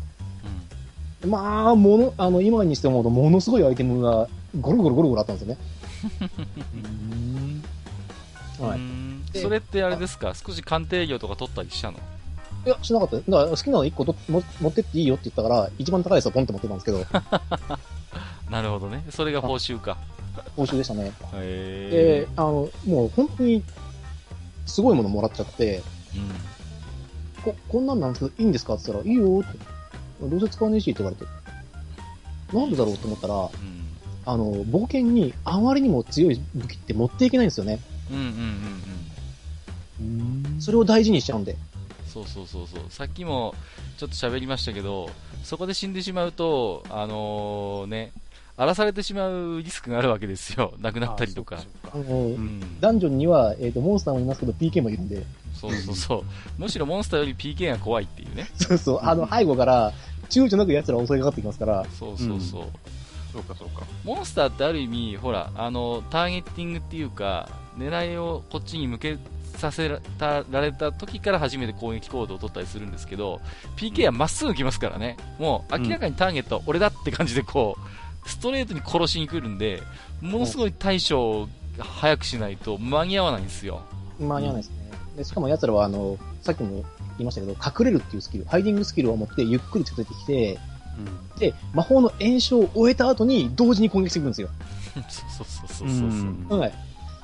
だから、ぼやぼやしてると一瞬で何が起こったか分かんないっていうね。そうそう。うんあの、何々アタッキング U って出た瞬間にもう HP が半分になってるとかザラにありますから。そうそうそうそうそう。怖いよね。で、でうんあの、まともに戦ってるね、アンデッドとか、あの、デーモンとかにぶん殴られて死ぬっていうのがね、そうそうそうもうよくあったんですけどもそうですね。その時にあれですね、あの、最後にこう、お別れの時があったんですけども、うんうん。あの、もらった武器がありまして、うん。あの、その頃は、あの、ハルバード全盛期だったので、はいはいはい。ハルバードをもらったんですよ、魔法の。うん。それが、えっ、と、ちょっと長いんですけども、名前が。うん。えっ、と、パワーシルバーハルバード・オブ・えーファイアボールっていう。ほう。かなりレアな。これね、ウルトラレアです。うん、そうだよね。はいうんうんこれめちゃくちゃレアなんで、あの、えっ、と、そうですね、これね、パワー、パワーっていうのがその武器についている魔法の効果なんですけうん。ども、うんうん。えっ、と、ダメージプラス20って言うんですよ。うん。ただし、このゲーム、えっ、と、HP が一番高いドラゴンでも320ぐらいしかないんですね。うん。めちゃくちゃ強力なんですよね。で、どんなに強い、まあ、一般的に強いってやつでも200超えることってまずないのでう、ん。それで一発プラス20つきますと。うん。で、それにプラスしてシルバーってついてるんですよ。うん。シルバーハルバード。うん銀の武器ですと。そうそうそう。これはアンデッドに対して特攻を持ってるんですよ。特攻があるんだよね。そう。はい。うん。で、まあ、おまけのようにくっついてる、あの、オブファイアボールっていうのは、あうんの、アイテムとして使うとファイアボールが打てますよってう。いうんので、あの、これはもう、あるのダンジョンで、その、アンデッドを狩るにはもう最適の武器っていうふうに言うん。われたんですけど、怖くて使えなかったです。そうだよね。もったいない。もっとも使えないですよね。そう。あの、だからね、本当に割とリアルに、この世界のいい武器っていうのは、本当に保存用と、あの、使用用を分けるっていうね。うんうん、そういうことどうでもいいよっていう武器ぐらいの方が使いやすかったりするので、そうそうそうそれもだからこそ、あの、鍛冶屋のハイクオリティ武器っていうのがすごい流行ったんですよ。うんうんうんうん。買えば手に入るから。ですで、ね。価格も大体分かってるし、うんうんうん。会社でもいいよっていう気持ちで使えるんですけど、うん。いや、でもそれは相当レアなものをもらいましたね。まあ、もらえましたね。すごいですね本当にそれは僕の中では宝物で、もう、まあ今多分もうキャラ消えちゃってるんですけど、あの、バージョンの僕のキャラクターの、あの、銀行ボックスの中に入ってますね。いやー、本当に。まあちょっとね、あの、いろいろとまだまだ話したべ足りないところもあるんですけれども、うんなんとなくマスターもどんなゲームだったかっていうことがなんとなくお分かりいただけましたでしょうかね。うん、いや、なんとなくは。あのー知り合いでね、まあやってる連中もいたので、うんうんうんまあちょっとした話は聞いてたりはしたんですけどね。うんうんうんううんん。なるほどね。あのーこの世界、まあ、ロードブリティ、えっ、と、ロードブリティッシュっていうね、王様がいるんですよね。うん、うん。そうそうそう。で、あのーまあ、この王様がね、あの、面白いことがあって、まあ、オンライン RPG なんでいろんなことが起きるんですけども、うんあのーイベントでね、こう、その王様がね、あの、演説をしてる時があったんですよ。うんで、演説してる時に、横からいきなり暴漢みたいなプレイヤーがやってきて、あのね、魔法で王様を焼き殺したっていう事件がありましてね、あーとかっつって、王様がっていう。で、でその時はあれでしょ、あの、衛兵がとかっ飛んでくるでしょ。そうそうそう。で、ボコられて、速攻で死ぬんですけど、はいまあ、ある意味でも、このゲームね、王様殴れるっていうのは、ウルティマの伝統でもありますからね。ありますね。で、ちなみになんですけど、あの、王様って中にプレイヤーがいる、本当にロードブリティッシュ役の方がいらっしゃるので、はいはいはい。たまにそれで冒険でしたりとかするんですけども、そうそうそうそう。一般のプレイヤーより、プレイヤーよりかは、そのステータスとかスキル面でものすごい優遇されてるんですけども、うん。うん。データが存在する以上か倒せるんですよ。そうそうそうそうそう。絶対に倒せないわけじゃなくて、あのゲームで、ほぼ100%倒さないって、街の中にいる衛兵だけなんですよ。うん衛兵は本当にめちゃくちゃ強い。こ衛れ兵はめちゃくちゃ強くて、うんあの、100までしか伸びない STR が確か300ぐらいあって、そうそうそう。絶対勝てないねどんな相手でも一撃で殺せるっていう。うん。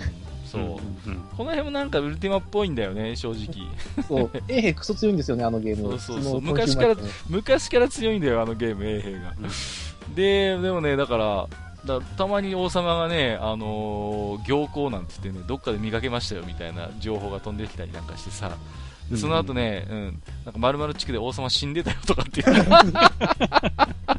そう、それでね、あのね、えーとかっつって、その PK 集団がね、高々とね、その、あれは、ホーリーシールドだっけな？そう、王様の持ってるね、王様も、王様だけが持っている、そうそうそう、あの、特別な。盾があるんですよ。あ、オーダーシールドか。うんうんうん。なんかそれをはね、誇らしげに PK が掲げるっていうね。そう、これしかないっていう。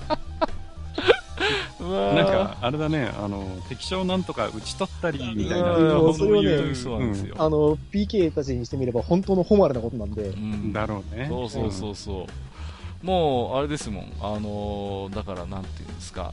えーそういう PK の中にはもう誇らしげになんかもうね、あの、うんダガーまでつけちゃって、もうキングキラーとかね、こうつけちゃったりなんかしてね。うん。俺は王様やったことあるぜ、みたいな。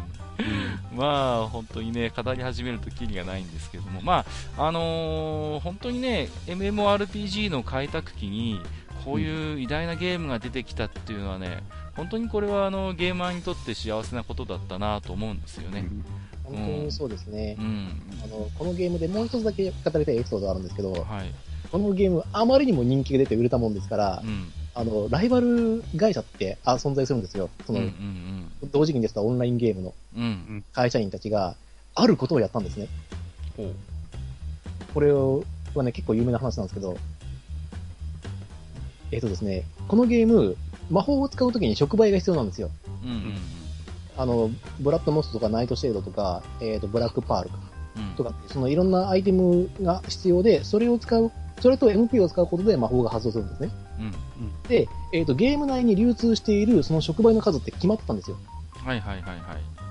えーだから、実はあの僕が、えーとまあ、全部200ずつ持って、例えば引退しましたよっていう場合は、うん。あの銀行に預けっぱなしの分のその飛躍っていうのは絶対に流通しない死蔵になっちゃうわけじゃないですか。そうですね。なるほどうんはいで、それで、あの、ライバル会社の人たちが何やったかっていうと、お金を貯めて、そのゲームののサーバー内にある、その触媒を買い占めて死蔵したっていうことなんですよ。うわー 最悪。うん。で、それで、これはあかんっていうことで、あの、このウルティマの方も対応しましてですね、あの、無制限で、うん。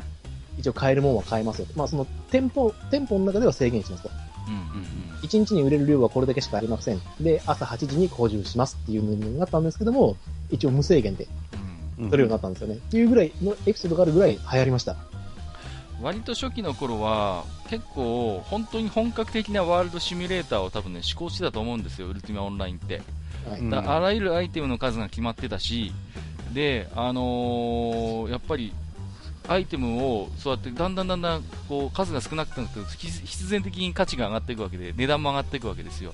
うんだからものすごい変動相場制だったんですよ、最初の頃って。だから、ある町でものすごい大量に安くダブついてるものを買って、それが高く買ってくれるような町、全然足りないようなもところに持ってって儲けるっていうような、そんな商人プレイもできたりしたんですよ。なるほどね。そうそうそうそう。うん。だけどやっぱりだんだんそのあの いろいろ弊害というか今言ったようなことも起こったりなんかしてだんだんその辺は少し緩くなっていったんだけれどもまあね本当にだからあれですよ。指定集団みたいな人もいましたからね。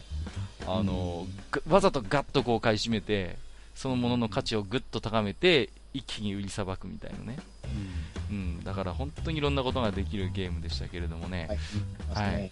まああのーそんなね MMORPG 今日はウルティマオンライン取り上げましたけれども、はい。まあまたねこれはあのー時代祭さんの中にプランがあるようなんでちょっと最後に聞いておきたいんですけれども。はいはい。えっ、とですね、一応この MMORPG なんですけども、えっ、と、主に、えっ、と、閣下がやっていらっしゃったウルティマうん。で1回。はい。で、えっ、と、ラグナルクをやっていたマスターで1回。うんで、そして、あの、先日ながら私、えっ、と、イザラク祭がやっていた信長オンライン。うんこれで1回ずつ、あの、回を使っ、あの、作っていただいて、あの、ゆっくり話していきたいなというふうには思っています。ということなんでまあ、あのまたですね、3回シリーズの今回1回目ということなんで、うんうん、またあの、まあ、次回ではありませんけれども、どこかで時間をとって、MMO シリーズ、ジェラクサイさんが語る MMORPG 第2弾ということでね、あの、うんお話をしていきたいと思いますので、そちらの方もね、楽しみにしていただければと思います。えー、ということで、えー、またね、いっぱい喋ってしまいましたけども、えーうんうんとりあえずね、えーここまでで一旦ウルティマオンラインの話をね、えー、と、お開きにさせていただければと思います。えーはいマスター、えー、ジェラクサイさん、ありがとうございました。ありがとうありがとうございまました。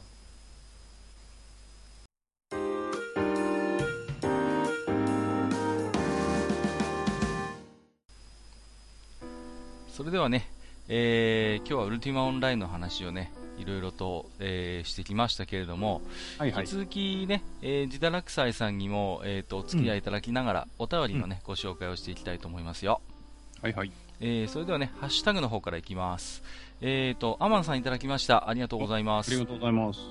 えー第23回拝聴絵画に興味あり、しかし知識はない、そんな私ですが、えー大変興味深くお二人のお話を堪能しました、えーブログに絵を載せていただき大助かりですできればいつの日か続編を希望しますといただきましたありがとうございます、はい、ありがとうございます。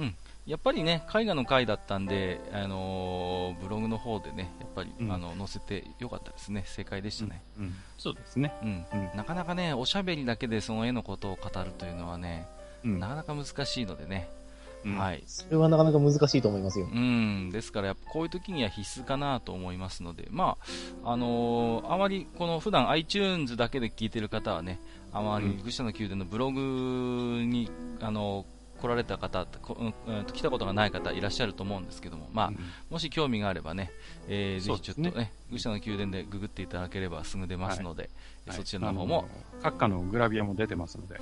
何ですか？何も出てないですよ、そんなの。ね、はい、よろしくお願いいたします。ありがとうございました。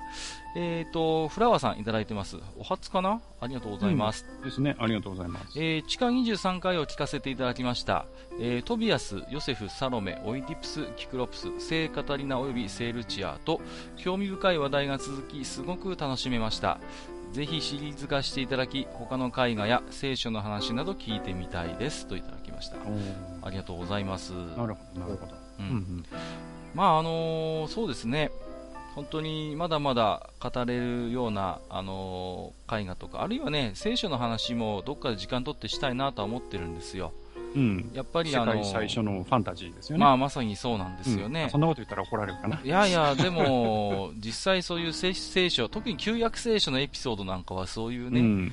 いわゆるファンタジーの元ネタ的なものもいっぱいありますので、まあ、ねやっぱりね、そういうゲームを語る上で聖書の知識っていうのはある程度あった方が、ううーん、楽しめることもあるのかなと思いますのでね。うんまあうん愚者の宮殿ってね、そうそうそう。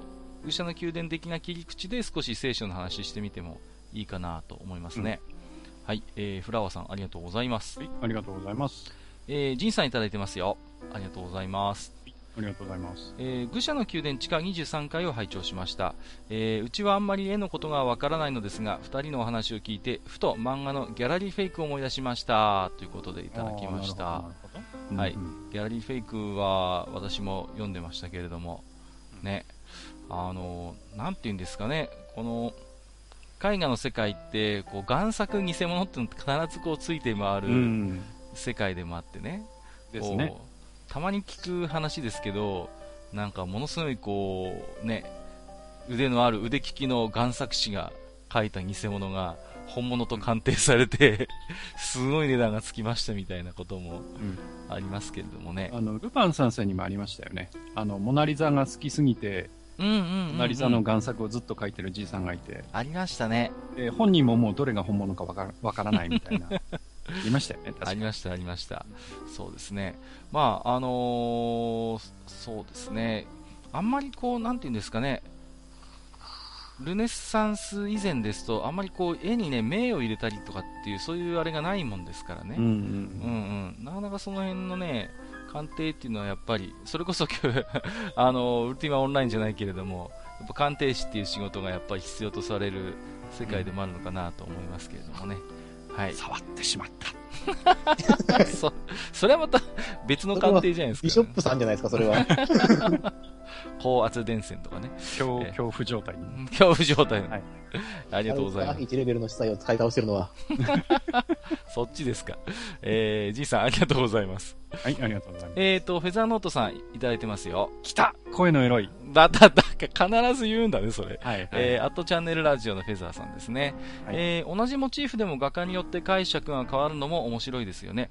うんえーモローの出現もゴッツォリやリッピー、えーカラバッジョのはかなり生々しい、えーでは雰囲気がかなり違うので見比べてみるのも面白いです。ということで、そうですね、あのーサロメのお話で、これね、あのー画像付きでつぶやいていただいてましてね、うんうんうんうん。このごっつおりの絵なんていうのは、あの同じシーンなんですよ、結局。うんうんうんただ、これはあの左の方に、ちょうどヨハネの首が切られるはい瞬間なんですよね。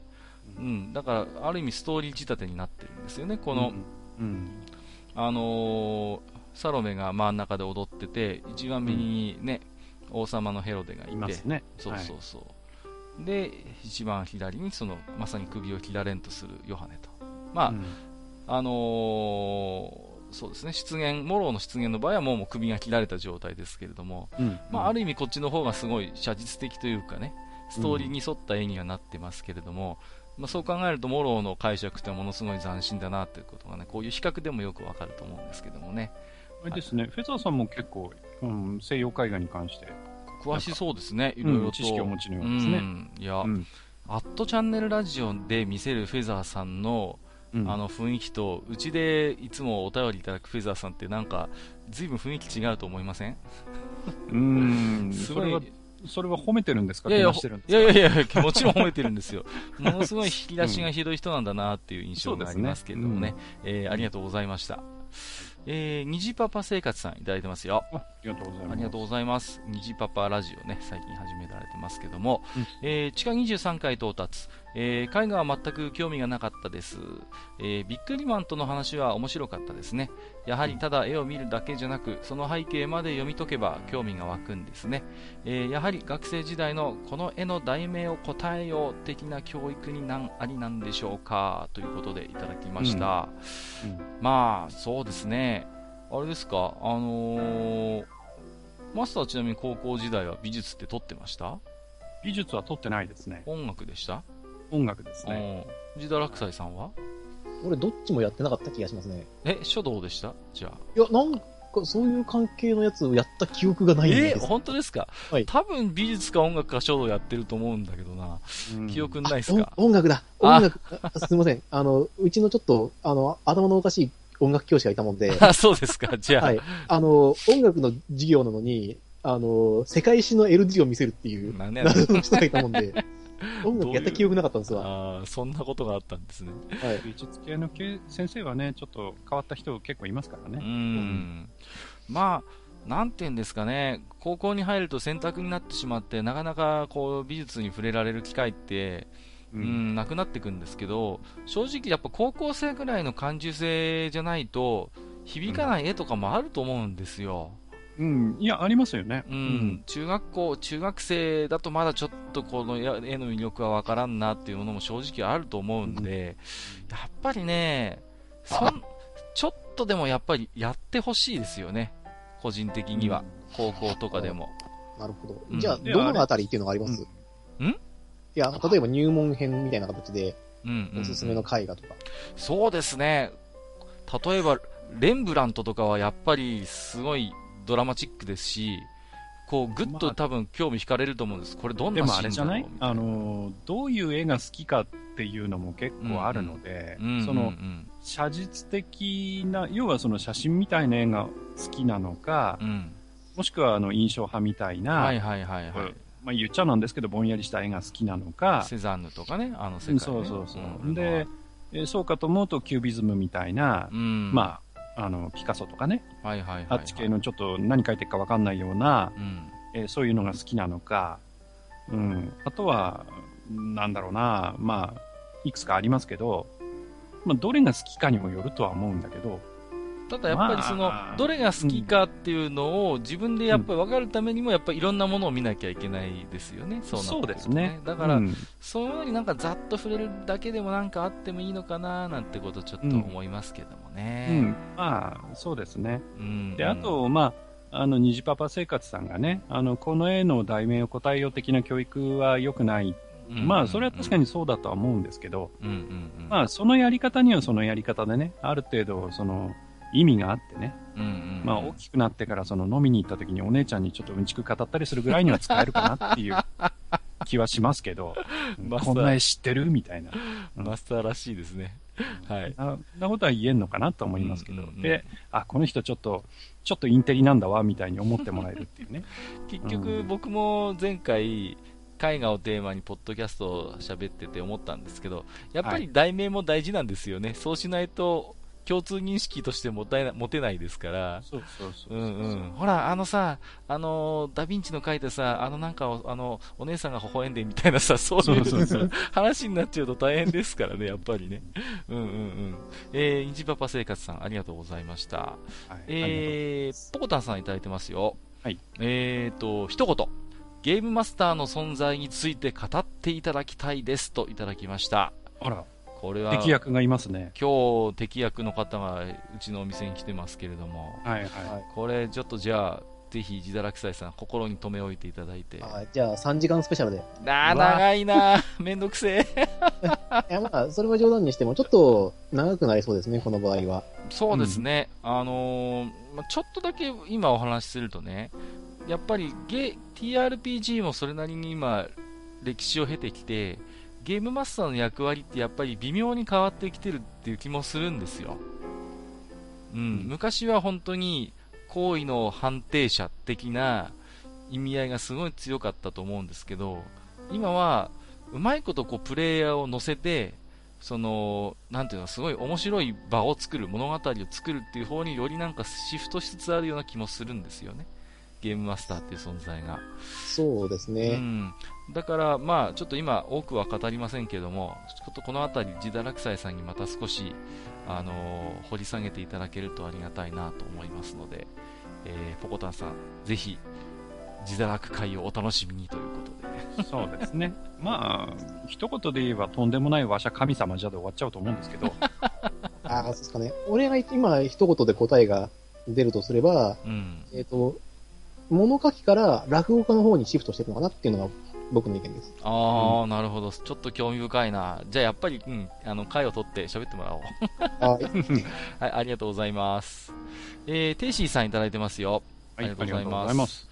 えー学生時代、美術史を受講しながら細かいことを覚えるのが面倒くさくて、えーそれと作家についていろいろ解説しているのが作家の気持ちが本当にそうなのかと思ったりして絵を見ることは好きだけど説明は苦手だった、えーだけど閣下さんに説明されながら見ると面白いだろうなと思ったといただきました。まだいただいてますよ、えーと、エッシャーとか好きだったな騙し絵の世界。騙し絵ですね。うんうん。うん。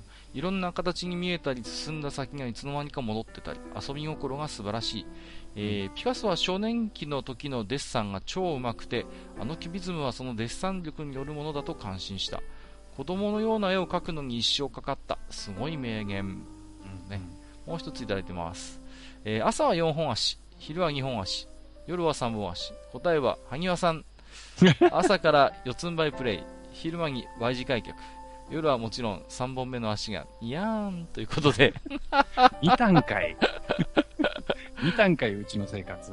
いやーもうねなんか昼はなかなかないで。いやいや何の話をしてるんですかね、てていしんさんなんかね今回すごい真面目だなと思ったら最後にやっぱりぶっ込んできましたね、来ましたね。はい。うんいやでもこれ、前のあの絵画界のスフィンクスの話にちゃんとかけてるんですよね。そうそうそううんそうですそうですね。うん。まあ、あの、だからちゃんとポッドキャストも聞いていただいてるということなんですけども、あの、テイジンさん自分でもイラスト描かれる方なんで、やっぱりいろいろね、絵の見方とかも、うん、いろいろ興味があるなと思うんですけどもね、ピカソは本当にあれですよね、あの、キュビズムに移行する前の絵ってすごいですよね、見るとね。すごいですね。うん、ものすごいこう、デッサン力あるじゃないですか。うんううんん、そうそう。僕、あのー大変失礼ながら子供の頃は、うん、普通の絵は描けないもんだと思ってたんですよね。とんでもない話で、ね、うんあの、あれだけのやっぱりね、きちんとしたそういうね、絵のあの理論的なものをやっぱ持った上で、ああいう世界に行ったんだなっていうことでね。うんうん。だから、まあ本当にそうですね。子供のような絵を描くのに一生かかったっていうのはね、うん、なんかすごいやっぱり考えさせられますね。うん。えー、テイシーさん、ありがとうございました。はい、ありがとうございます。ピスケさんいただいてますよ。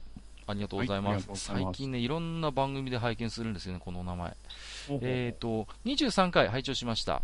絵の世界は全く分かりませんでしたが、お二人のお話を聞いていると奥深い。まず美術館に行きたくなりました。ということでいただきました。うんうんうん。美術館ね、ぜひ、あのー行ってみると、いろいろ発見があると思いますよ。うん、うんうんそうですね。うん。うん。本物にやっぱ触れてみるっていうところでね。うん。うんうんうん。あの、なんていうんですかね。やっぱり、うん、知らないことには好きも嫌いもないっていうのがありますんでね。うん。うん。うんうん。だからね、あの、まあ、結構、こうやってお便りくださってる皆さんのその言葉の中にね、うん。その、なんか、難しいとか、はいはい。その、なんか、交渉だとかとうんうんうん。ね、あと、その、いろいろバックボーンまで知らないとか、うんうんうん。そういう言葉結構出てますけど、うんうん。あの、とっかかりはね、わあ、綺麗ねでいいと思うんですよ。うんうん。そうですね。うん。で、わあ、綺麗ねで始まって、ああ、綺麗だった、これ誰書いてるんだろうから始まって、うんじゃあその作家さんっていうか画家さんをちょっと追いかけてみようかみたいなとこから始まってってね。ではい。じゃあその人のその生きた背景にどういうものがあってとか、うん。まあそういうものを、まあ、だんだんね、好きになって追いかけていきたくなれば、そういうふうに、あの、知識も深まっていく話なので、うんうんうん。あの、最初からね、その、例えばやルネッサンス時代はね、とかねうん、そのうんうん、イタリアではそのメディチ家がどうのとかね、うんうんうんそんなことどうでもいいんですよ、はっきり言って。そうですね。うん。んまずは、わあ、綺麗ね、でもいいんですけど、うんうん。まずはその、あの、まあ、見てもらって、それで心が動くかどうかっていうところうんですかね。そうですね。まあ、で、だんだんなんとなく自分がいいなと思う絵の、そういううん画家とか、あるいはそういう時代が後からついてくれば、打率が上がってくるっていうんですか？うん、うん、うんうんうん。うん、そういう感じでいいんじゃないでしょうかね。ですね。えーはいえーと、ピスケさん、ありがとうございました。はい、ありがとうございます。ヨネコさんいただいてます。23回聞きました。美術館で音声ガイド借りたみたいで面白かったです。この企画またやってほしいなということで、いんただきました。今結構割とね、どんな美術館でも音声ガイドとか企画展だとあったりしうん、ますよね。結構ありますね。あれっうん、て、ほら、結構お金かかるじゃないですか。あはいはい、うんうんちょこっとね。マスターうんはあれ借りる派ですか？借りない派ですか？僕は借りない派です。あー、私と一緒ですね。うん。そうなんですよ。だから、さっきの話とちょっとつながるんだけど、うん。僕も、なんて言うんですか、知らない絵に触れるときは、あまり先にね、余計な情報入れたくないんですよね。うんうんううん。ん。もう、そういう背景とかバックヤードはうん、後からでいいので、まずはもう、絵と、もう、まっさらの状態でうん、絵に対峙して、あ、これいいなっていうのがあったら、そこからそう、なんていうの？後からそういう、どんな人が描いてっていうのが、うん。でもいいかなと思ってるんで、僕もね、あえて聞かないんですよ。うん。で、気に入った展覧会とかだと、うんあのーもう一回行くときに借りたりします。ああ、なるほど2ね。回目に。そうそうそうそう。最初からは借りないですね。たまにね、あの、何凝ってるのかわかんないんだけどう、ん。あの、順路わかんないやつとかありません？あるあるあるある。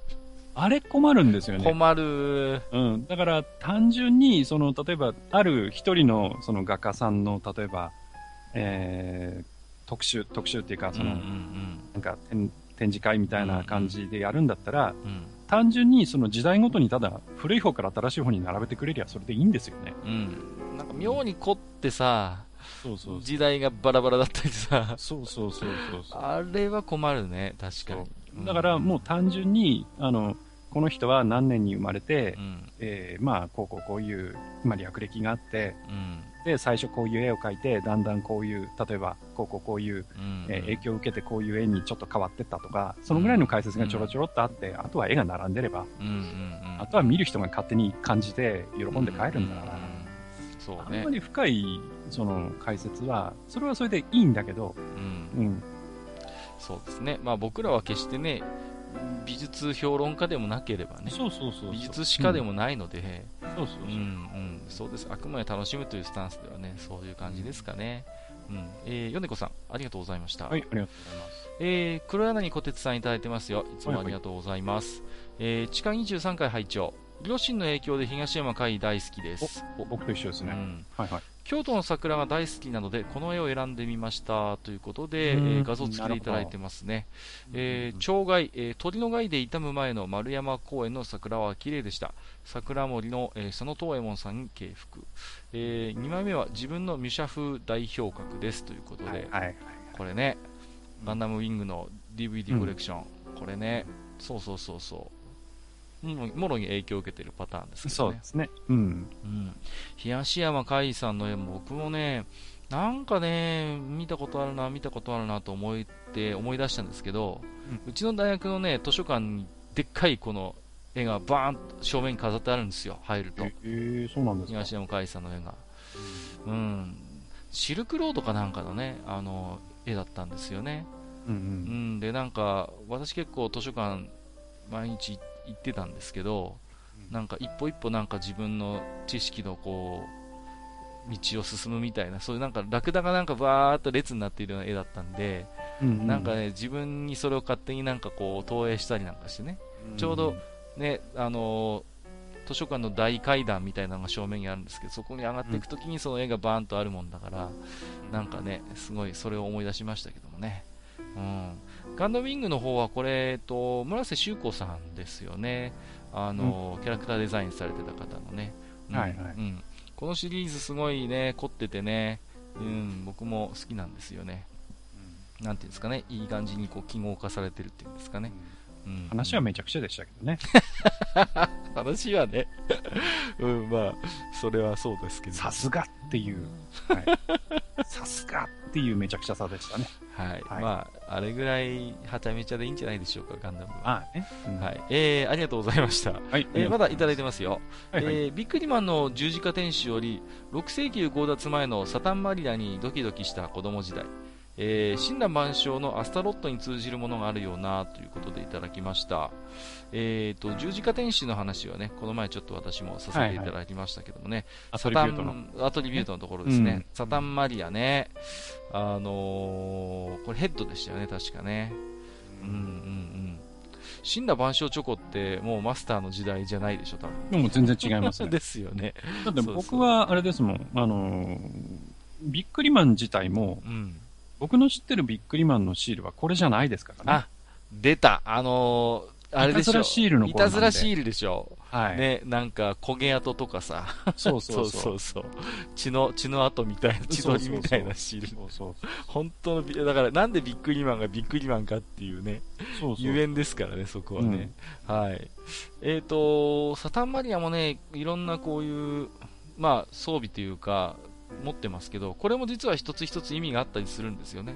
うんううんんうん。だからね、本当ビックリマンっていうのはアトリビュートの塊みたいな、あのーイラストなんでね、これ確か、あの、いろいろとね、検証してたりするサイトとかも動画もあったりするんでね、へー興味がある方はぜひね、見ていただけると、これも結構、一大神話と言えるようなね、うん世界観、深い世界観なんですよね。はい。えー、ということで、ありがとうございました。はい、ありがとうございます。えー、しぼさんいただいてますよ。えー、鍵アタ鍵アカウントなもので、えー多数の愚者級リスナーさんには、昆布茶や PC エンジン関連など、写真付きハッシュタグ投稿を見ることができないことは申し訳ないところです。ということでね。そうそうそう、鍵アカなんですよね。う。うんん。あのー、じゃあフォローしますか。えーそれかね、あの、これはっていうのは、あの、ダイレクトに送っていただいてもいいんですけどね。うんうんうんそうですね。あるいは私の方で、あそれこそ前回の海岸会じゃないけど、ね、うんうんうんあの、ブログの方に貼っつけることもできますんでうんね。そうですね。はいはい。えー、まだありますよ。地下23回、とても楽しく拝聴いたしました。相変わらずお二人の知識の広さ、深さに驚かされます。ところで、ストーリーを感じさせる絵画はたくさんありますが、死の島、ベックリン、えー、それから、えー、メリウス号のイカダ、グレコなども有名ですね。2社を挙げましたが、一番好きなのはミケランジェロですといただきました。死の島はね、いいですよ。これ、うん、あのーうん、なんとも言えないこう雰囲気がありますよね。ストーリーを感じさせますよ。うーん、あとはまだありますかね。えっ、と、はい絵ではありませんが、現物を見て震えて涙ぐんだのはトヨタ 2000GT です。トピック違いということでね。マスターはあれですか、結構車もお好きだったりするんですか？好きですね。はい。僕はね、ほんとさっぱりなんですよね。うん。動けばいいと思ってるんで。うんまあ、トヨタ 2000GT はね、うんまあ、いろいろ言うと長いんですけど、やっぱりそのデザインがね、なかなか、えー当時の日本車にしては、こう、流麗なデザインで、うん。あのーまあ、ボンドカーにもなったね、映画のね。あ、そうなんですか。はい、ボンドカーにもなった車なので、あ、じゃあ、いわゆる名車と言うわれる。んまあ、名車なんでしょうね、きっと。ああ、うんなるほどね。うーん。すごい美しい車あです。、そうですか。じゃあ、ちょっと後で。これ、先ほど、あの、話題に上がったギャラリーフェイクでもうんうん。取り上げられてまして、このうん2000、トヨタ 2000GT をレストアするっていう話がああ、収録なるほどされてま。す。え。カッカさんも見てると思います。覚えてないな。見てるんだろうな、多分読んでたから。すいません、もうもうね。今現存の車はもう何千万単位でそうですか取。引されるはずですね。もう、そういう、うん。もうスーパーカーレベルの。へで、何年か前にあの、台風で木が倒れた時にその木の下敷きになっちゃった車がバーンとテレビに映ったんですけど、それがもしかして。それが、はい、トヨタ 2000GT だったうわことで、車好きの間では大騒ぎになりました。ー そんなことがあったんですね。で、あれはレプリカか本物かっていうね。それで、どうやら本物だうわーーっていう、ね、そう、そういう話がありました。なるほど。へえ。まあ、その後、あのーそれをね、あの、復活させるっていうプロジェクトというか、まあ、え活動もやってるみたいですけど、今のところ、うんうんその、治ったっていう報告はない。うわそうなんですか。うんい、やー、そんな車だったら、あの、それこそ、UO のレアアイテムじゃないけど、私は怖くて動かせられないですね。いや、車は乗ってこそです。乗ってこうです。なるほどギ。ャラリーフェイクの回でも出てますけど、うんあの、エンジン音が素晴らしいという。はあ、すごいですね。ちょっと私に後で教えてくださいよ、その辺の車周りのこと。はいはい私、本当にここは詳しくないので。うん。はい。えー、ということで、しぼさん、ありがとうございました。はい、ありがとうございます。もちおさん、いただいてます。お、はいはい。もちお先生とね、いろんなところで言われてますけども。うん、うん。えー、23回、地下23回拝聴、えー、西洋絵画はサイゼリアでしか見ない自分はダメですね。それはともかく、ゼータガンダムホットスクランブルで、えー、当時友人内で唯一キュベレイを倒して16ステージクリアし、ニュータイプのあだ名がついたのはいい思い出です。ファイナルバージョンやってみたかったなぁといただきました。うんありがとうございます。すごいね。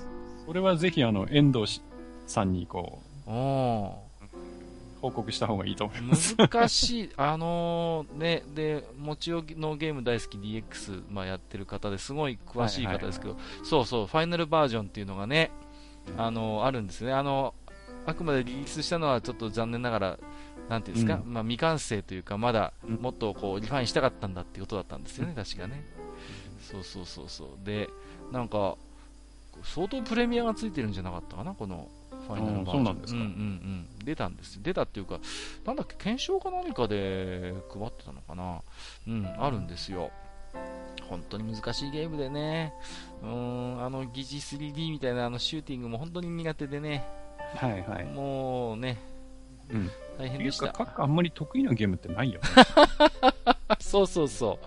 総じて下手くそなんで、あの、ゲーム好きだっていうのは認めますけど、うん。ゲーム得意っていうのはどうかなって正直思いますよ。そんな、そんな得意得意っていう雰囲気出してました。いやいや、そんなこともないい。やいやいや、まあでも、子供の頃はまだ得意なゲームもあったはずなんですがね、最近は本当にボンクラでダメですね。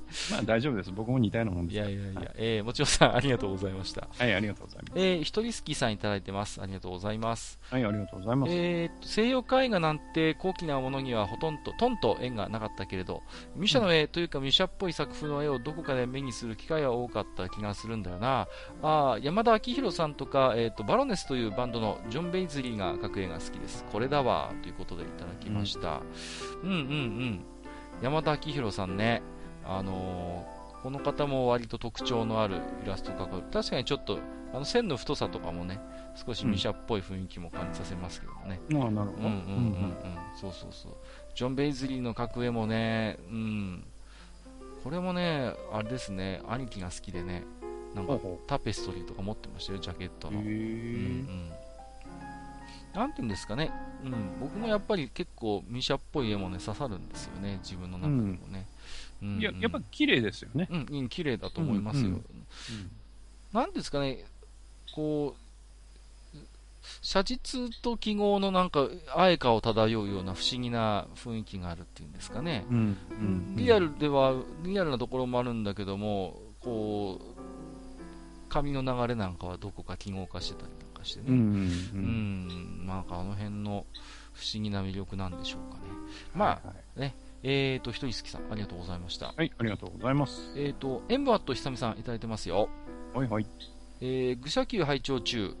学生時代あまり美術館には行ってないな。当時は構図なり何なりが分かった気になったり緻密さ大胆さに感じたりしました、うん。えー今ではすごい楽しい程度の簡単な心の動きしかなくなってしまいました、えーあうん。ジブリの森美術館は楽しかったですよ。わらーっといただきました。ありがとうございます。いや、いいんじゃないですかね。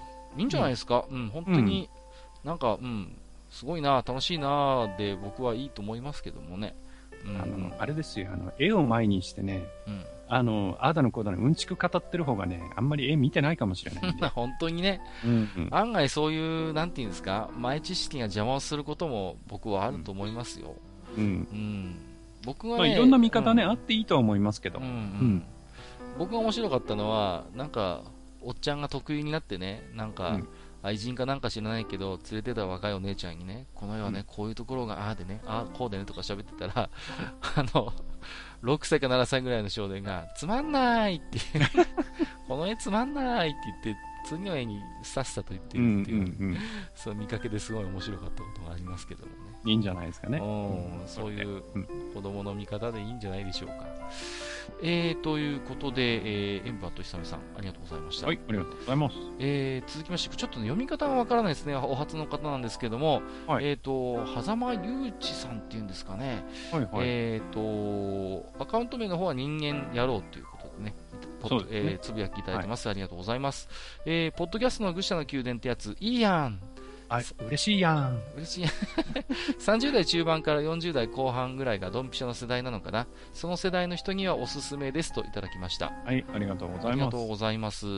ねうんと、まあ、割合我々のまさに世代ですので、そのそうですね。ご指摘の通りかなと思いますけれどもね、えー引き続き、えー楽しみにしていただければ大変ありがたいです、あうん。りがとうございます、えーとハッシュタグ最後ですね、うん。えーとミカエルさんいただいてますよ。いつもありがとうございます、はい、あえーりがと見る人が見ればということで、ビックリマンについてのコメントですね。はい、アトリビュートのところですね。はい。それから、えっ、と、愚者級23回、えー入りの挨拶、どうも、どうもどうもが、えー忍者スレイヤーかって、えー引っかかってずっと考えていたんですが、あれですね、えー正義の思想改造人間、ライダー神風ですね、富田さんということで、これね、知ってる人はレアだと思うんだよな。ライダー神風ってあの8ミリのね自主制作映画っていうかねあの特撮ですよね。まあ、そこまで深く何も考えてないですけどね。そうそうそう。そんな大したあれはないんですけどね。うん。ライダー神風は今普通に動画で見られたりしますけどもね。お見たことがない方はぜひ一度見ていただけるとなかなかの危険な感じでいいですよ。これはうん もう面白いですけどね。あ、いい時代になりましたよね。いろんなものがもう簡単に見れるからね。そうですね、本当に、ね、そういう善意のそういう供提供者がいるおかげでね、こういうものに触れられるというのは、ね、ありがたいです、、まさかこの年になってね、YouTube でレッドマンが見れるとは思いませんでしたよ。あの赤い通りまでおなじみの、はい。僕は小さい頃夢中になって見てたんだよ、あれ。ね、もう本当にね、何の脈略もなく、ただ、ただただ、あの、何倒すっていう、そうですね。僕、シングルレコード持ってますからね。すごいな、レッドマンね、もう、いいですね、こんなに話題になるとは思いませんで、まあ、昔から割とオタクとかマニアの間ではね、ひっそりと語られてたりするようなものでしたけど、一気になんか日の目をそうですね。見てね、もうびっくりしましたけどもね。次、グリーンマンかな。いやいやいやいや、やるかな、つぶらや。えっ、ー、と、ありがとうございます。はい、ありがとうございます。えっ、と、続きましては、えー、あつここから先は Gmail ですね。はいはい。はい。うんじゃあ、えー、ここからはマスターにお願いしましょうか、ね。はいはい。じゃあ僕の方からね、紹介いたしましょうか。はいお願いします。えーと、青ひげこさんいただいてます。はい、ありがとうございまごすざい。ます。えーどうも私です。えー 私です。えー23回では海外についていろいろお話になられていましたね。えーサイクロプスに限らず、現在では名前だけを見れば特徴がなんとなくわかるキャラクターはたくさんいますよね。うん。えーエルフといえば金髪で耳が長いとか、えードワーフといえばヒゲ面の酒飲みといった、えー日本人が想像する特徴はどこから来たんでしょうね。おふたお二人ならばパッと分かっちゃうんだろうな、チラッチラッ。えー後半のなぜ自分はそれが好きなのかを問い詰めた結果、可愛いとかかっこいいぐらいしか理由が見つけられませんでした。お二人はブルマとハニワがなぜ好きなのかと聞かれてパッと答えられますかといただきました。ありがとうございます。ありがとうございます。うんいや、エルフが金髪で耳長いとか、ドワーフがヒゲ面っていうのも、うんこれ完全に指輪ですよね。うん。指輪物語ですよ。指輪物語ですねう。んだからこれは、日本人が想像する特徴というよりは、まあ、うん。ロード・オブ・ザ・リング、まあ、指輪物語の一つの形としてね、うんあって、まあ、ドワーフだって、指輪物語以前はどちらかというと、もう、妖精というかね、うんあれですよね。うんそれこそ、あの、白雪姫とかの、そうそうそう、ああいう世界ですから、あれですよね。あれがまさにドワーフですからね。白雪姫とか眠り姫とか、あの辺ですよね出て。くるね。そうそうそうそう。で、エルフだってそれ以前はなんかちっちゃいうん。妖精みたいな。感じですよねう。ん。ちょっといたずら好きみたいな、そういう感じでしたよね、確かう。ん、だからそういう意味では日本人が想像する特徴っていうのはまさにそのある意味指輪物語が規定していて、うん。それをなんていうんですか、まあ、日本人がまあ極端に耳を長くしてみたりとかね、うん。ううんん。うん、そういうことをいろいろと、まあ、特徴付けをさらに日本人好みにしていった結果として一つのそのファンタジーキャラクターとしてのテンプレートができているとは思うんですけれどもね。まあはい、日本でのその解釈ということで、まあ、この間も話しましたけど、やっぱりえロードス、うんうんうん、あの辺がそうですね。変わってるのかな？って一つ気がしますけど。一つ王道この。の辺はおそらくね、あの、ジダラクサイさんもね、うん何かこう持ってるんじゃないかなと思うんですけど、あどうですか？そうですね。あの、今やりましたけど、エルフは金髪で耳が長いっていうのは、えっ、と、指輪物語で書かれていることなんですけれども、うんえーその場合って実はあの、ピクシーとかのイメージの方が強かったはずなんですよね。うんうんうん本当の妖精。えーだから、うんこの、あの、今月新刊が出るベルセルクのあの、パックみたいな形。はいはいはいはい。うんあれがベースになっていて、えっ、と、日本のロードストーになって、長身っていう、うん長身細身っていう特徴が追加されたんですよ。うんうんあれ？でも、あれじゃなかったかな？指輪でも長身ってなかったかな？いや、あ長身ではなかったはずです。まあ、あの、長身っていう技術は確かなかったはずなんですよ。あ原本読んでないので何とも言えないんですけど、意味が特定あっていうのは書いてあったんですけど。うんうんうんうん。ですよね。ちょっと、まあ、読み直してみようかな。うん。うん。で、あと、あれですよね。うんあの、じゃあ、カッカ、あの、なぜブルマが好きなんですか？あの、このポッドキャストで喋るのは初めてのような気がするんですけどね。はい。まあまあ、あの、人それぞれ性癖はあるということで。はい なんすかね。まあ、あの、なんとなく、昔からでもあれですよ、あの、お尻成人ではあったので、ああいうお尻の形が出るものは素晴らしいなというのが、まあ、一般的な理由ですよ。うん。まあ、それからいろいろ紆余曲折はあるんですけどもね。はい。えっ、と、萩谷さんはなんでじゃあ萩和が好きなのかっていう話まあ、僕が埴輪だからですよ。が。いやいやいやいや、はい。全問答みたいになってるじゃないですか。ね、あれですか、目と鼻が点になってるとかですか？うんまあ、あの、キャラクターとしてのね、あの、埴輪というその、デザイン、デザイン性うんが好きなのもあるはいし、あとは、僕はあの、まあ、手遊び程度ですけど、粘土こねるの好きなので、それで作りやすい、自分で作れるキャラクターでもあるので、はいはいはい。うん、埴輪っていうのが好きなんですよまあね。、いわゆるあのね、人型のああいうね、うん。埴輪が、まあ、イメージとして想起されますけど、はい。まあ、古墳好きとしては、決してそれだけが埴輪ではないですからね。そうですね。円筒埴輪とかね。れ、ば、そうそうそう。馬もあれば、そうそう、いろねんな、ものが、もあれば、うん、あるんでね。まあ、あれですよ、そのうちまた古墳会あたりで語る機会もあるかなと思いますけれどもねね。。僕もまたそのうち埴輪焼こうと思ってます。ああ、本当ですか？はい。えー、青ひげこうさん、ありがとうごはいざいます。、ありがとうございます。えーお次ですね。えー長政さんいただいてます。はい、いつもありがとうございます。はい、ありがとうございます。えーこんばんは、長政です。えー地下23回拝聴しました。えー西洋絵画について全くの知識がない私でも、とても楽しく聞かせてもらいました。えー特にアトリビュートの話は興味深かったです。まさかビックリマンにも同じ要素があったとは。うん。えー大した内容でもない私のメールをいつも読んでいただきありがとうございます。いえいえ。埴輪さん、カッカさん、お体に気をつけつつ、これからも楽しい放送を続けてください。それでは失礼します。といただきました。ありがとうございますあ。りがとうございます。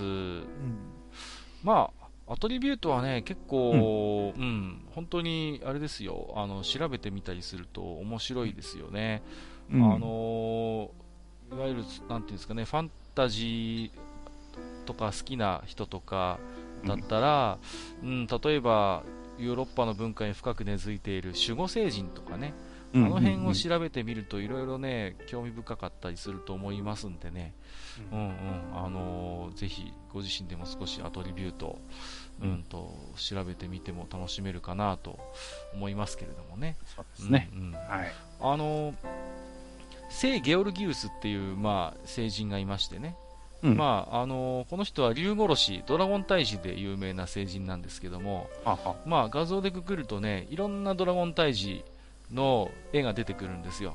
うん。でね、まあ本当に東洋の竜みたいなのがいればね、うん。本当にお世辞にはもうとてもドラゴンというのはトカゲがちょっとおっか大きくなった程度のね、うん。ものがあったりなんかして、すごいそのドラゴンっていう存在がね、まあ、うんその、もともともちろん、あの、ストーリーとして、その聖人譚としてあるわけだけれども、そこにはもちろん当時はビジュアルがくっついてるわけじゃないから、うんその当時当時、時代時代の画家が想像でドラゴンを描いてるんですよ。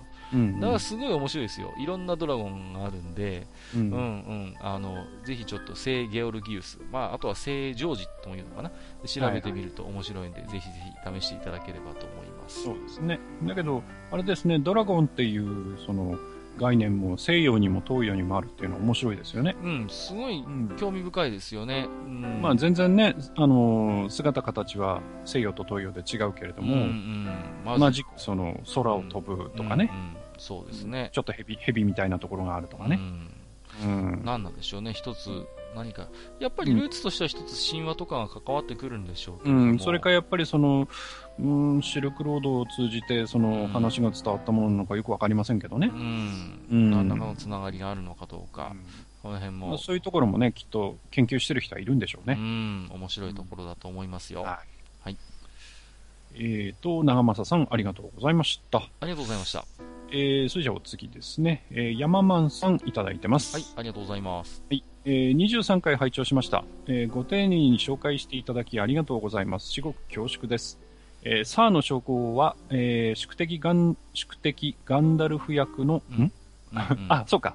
あの、サルマンの、サルマンの。サルマンからすると宿敵ですね。すね。はいうんえーガンダルフ役のイアン・マッケラン氏もお持ちのようですね。うんえー西洋絵画の話を聞き、たまたま長崎県美術館で未写展を開催していたので、最終日に行ってまいりました。おいいですね。ね。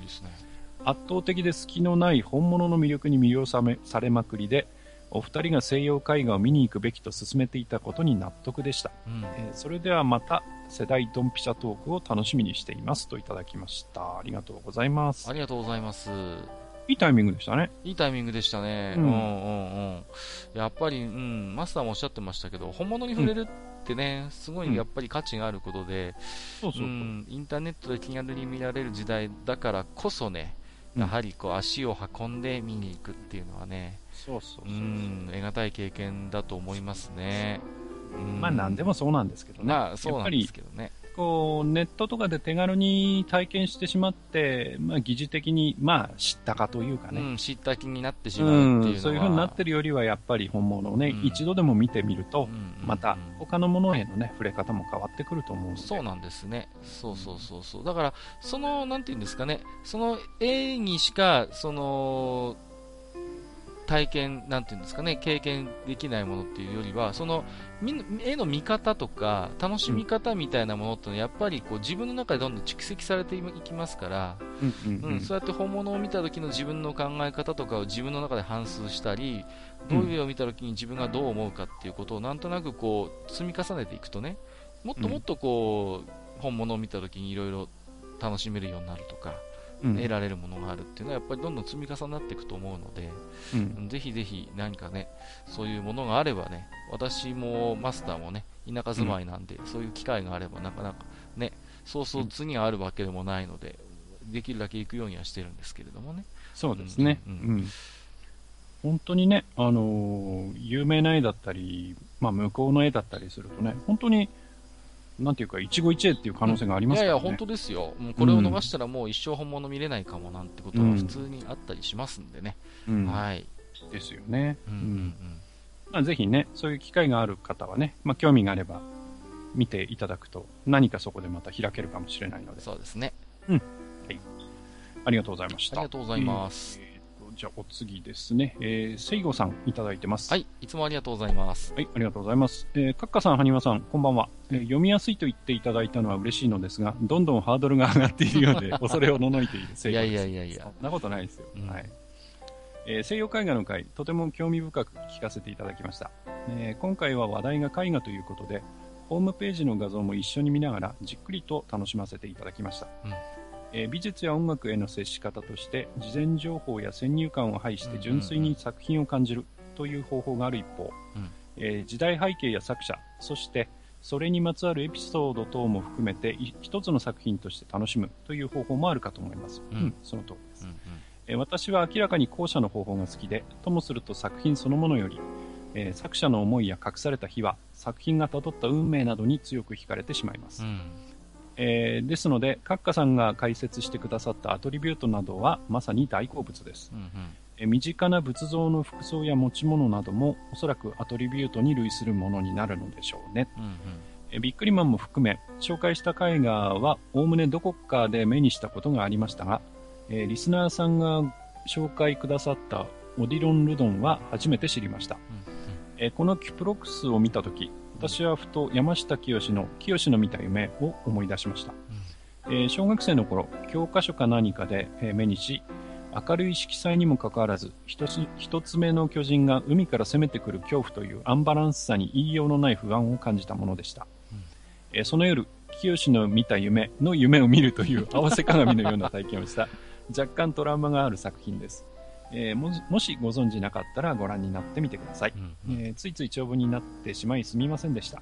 えーそれでは次回、ウルティマオンラインの回も楽しみにしています。といただきました。ありがとうございます。ありがとうございます。うん。まあ、さっきね、あの、うんうん僕らは、あの、どちらかというと、まあ、とり、とにかくそれ見りゃいいんじゃないみたいな話をしましたけど。ううんん。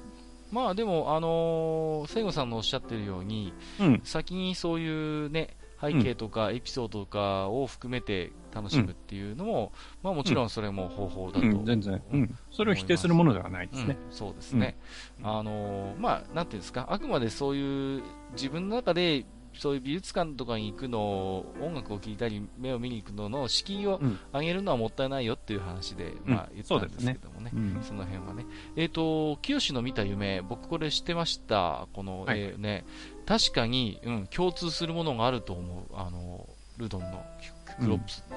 あのー色彩がすごい明るいんですけども、その中に一つこう異様な存在がバンとあるっていうね。うん、うんものすごいインパクトあるんですよね。なん、なんていうんですかね。あのーうん。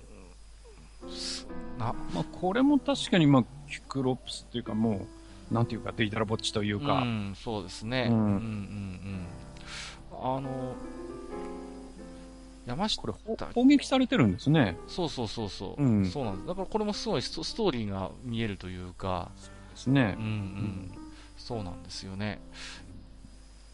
山下清の、なんていうんですかね、絵ってすごいこう、まあ教科書とかでもうん。目にしますし、まあ最近はやらないのかな、ドラマでよくね、こう、はいはいはい。ねやってた芦屋雁之助さんがやってたようなイメージがありますけども、なんかね僕はもっとなんかああいう芦屋雁之助さんが演じてたイメージよりももっともっとなんかね、うんこの人はドロドロしたものをいろいろ中に抱えてて、うんなんかそういうものがそういう発露してるものとして一つ絵があるのかなっていう見方を僕はしてたんですよね。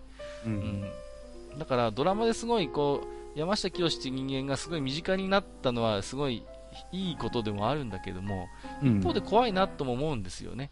その、うんどうしてもドラマ先行でああいうイメージで、なんかああいうね、こう、なんですか、素朴なというか、ちょっとまあ不器用で、そういう人間が、でまあでも、ね、こう、絵を描いていろいろ表現をするっていう、まあ、そんな単純なことではないんだろうなと。だから、ある種の誘導がどうしてもね、こう、うん 起こってしまうのは、まあ、うーん、怖いなっていう気もしたんですよね。ううんんやっぱり清の見た絵夢とか絵を見ると、やっぱりね、すごい内包されてる何かこう、ものを感じるエネルギーがありますんでね。うんそうですね。うん。まあ、そんなことを思ったりしましたけれどもね。はい。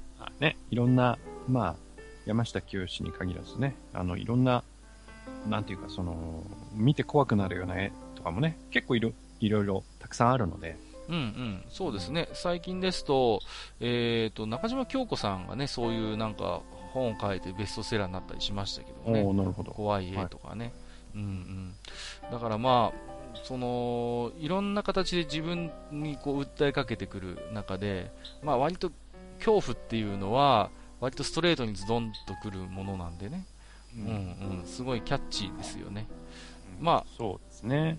いろんなものがあって、後からじわっと思い出して、やっぱりあの絵、あの時は見たけど大したことなかったけど、今考えると良かったなとか、そういうのもあったりするんですけど、うんまあ、そういう意味で言うと、そういう恐怖みたいなものっていうのは足が速いというかね、うんうん、スッとくるものがあるなと思いますけれどもね。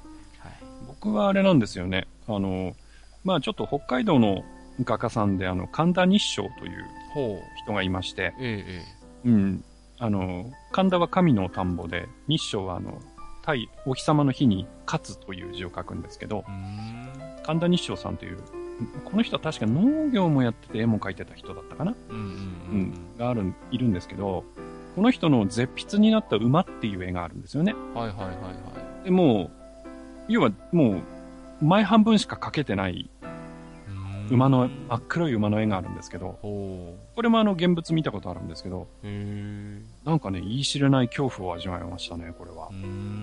その絶筆になってるっていう怖さもあるし、まあ、そうですようん。ね。そこでその、なんていうかな、人の命の終わりっていうものを見が見えてしまうっていう部分もあるし、そこに書かれているその前の方のね、馬の顔とか、そのすごくたくましい、おそらく道産子だと思うんだけど、はいはいはい。その前足の部分とかのそのエネルギーとか、うんうんそれをね、見たときにね、それはあの、結構小さい時に見たんですけどね、なんか怖かった記憶がありますうん。ね。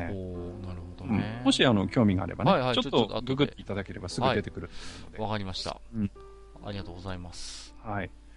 えー、まあね、聖子さんこれからもいろんな絵をね、見ていっていただきたいなと。そうです。ね。はいやっぱり、でもなんか言い回しとかね、ううんん、端々にこの人はちょっと、プロのあれを感じますね、ちょっとね、またそうやって、こう、ね、ハードルを上げていくという。いやいやいやいや、いや、うん、うんいつもなんかそんなこと思いますね。うん。えーありがとうございます。またはいお手紙いただければ嬉しいです。ありがとうございました。えーお次、えー今回のお便りは最後ですね。はい。えードランネコさんからいただいております。あはいりがとうございありがとうございます。ます。えー読んでいただきありがとうございます。えーマスターのスターティアラのコメントを聞いて、えーその当時の記憶が蘇ってきました。これはあれですね、タクティクスオーガのタクティクスオーガーですね。はい、うんうんですね。えートレーニングモードで石にする魔法を使い石化したキャラクターを四方囲んで素手で殴ってレベル上げしたこと。途中 N ルートより C ルートがいいことに気づきクリアする前に一からやり直したこと。うんえー全体攻撃魔法をゲットして一歩も動かないで戦闘をクリアしようと死者の宮で2度見、え2度目の90回走でゲーム自体を挫折したことう。んうんこれ、この間のお話ですよね。そうですね。で、レベルを上げすぎると死者の宮殿が辛くなることを後で知り、えーストーリーを進めないでレベル上げしたことを後悔したけど、再度チャレンジする気力がなく、中古車へ、中古屋へ消えていったことなど、えー物語の思い出がなく、名シーンが浮かばなくてすみません。いえいええー好きなイラストレーターで女神転生シリーズの金子一馬氏を思い浮かべました。はいはいはいはい。えー長々としたダブになり申し訳ありませんといただきました。ありがとうございますあ。りがとうございます。えダブなんてことはないですよ。そうですね。あのー、タクティクスオンはそう、石化するとね、硬くなるんでね、あのーそうやって、だからレベル上げにはすごい効率がいいと言いますかね。はい。はい。うんうんうんはい。いいんですよね。僕は結構あの、一回石にしといて、うん。まあ、ちょっとずつ殴って、あの、ギリギリ体力1ぐらいまで減らしといて、あの、説得とかやってましたけどね。ああ、最後、せっかく解いてね。はい。説得して仲間にしちゃうってうん、うんいう。、うん。なるほど。で、仲間にして装備剥がしてさよならっていう、あ 結構やってましたけどね。えーはいそんなことをね。なるほど、なるほど。えっ、と、メガテンのね、金子和馬さんもすごいね、あの、うん個性的な絵を描く人ですよね。そうねうんうんうんうん。なん、なんていうんですかね。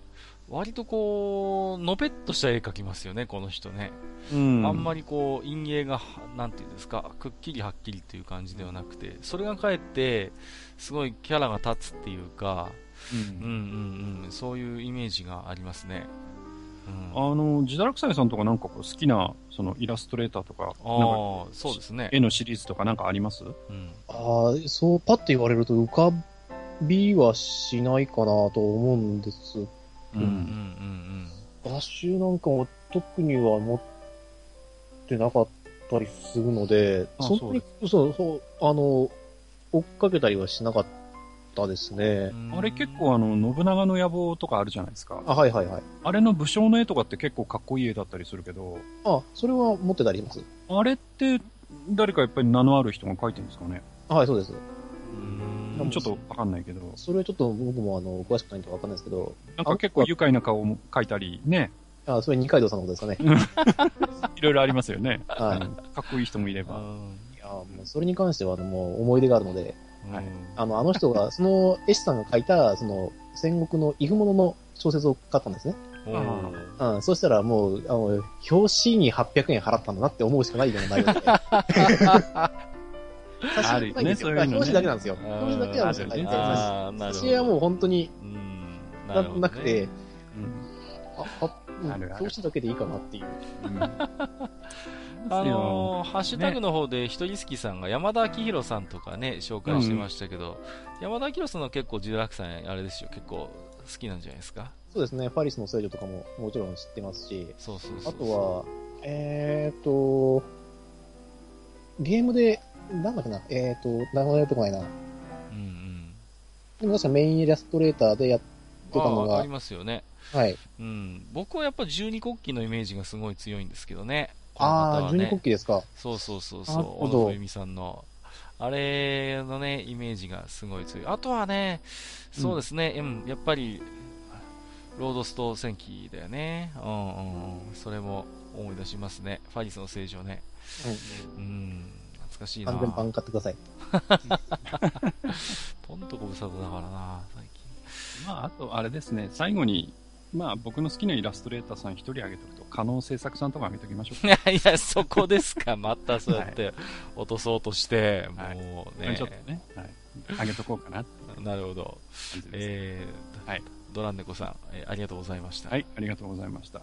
えっ、と、お便りは以上ですね。あ、はい。えー、とはいいうことで、えー毎度のお願いではありますが、えー、と、いつもね、嬉しいことにいっぱいお便りいただいてます。もし読み飛ばしなどございましたらね、その時は、あの、遠慮なく教えていただければと思いますので、えーよろしくお願いいたします。はい以上、お便り紹介のコーナーでした。はい、ありがとうございました。ありがとうございました。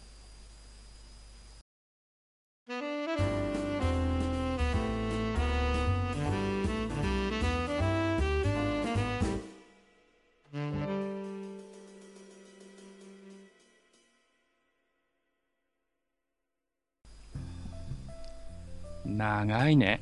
というわけで、えー本日もね、えーまあ今日は、えーウルティマオンラインについていろいろと、まあお二人に喋っていただいた感じになりましたけれども、はいはい。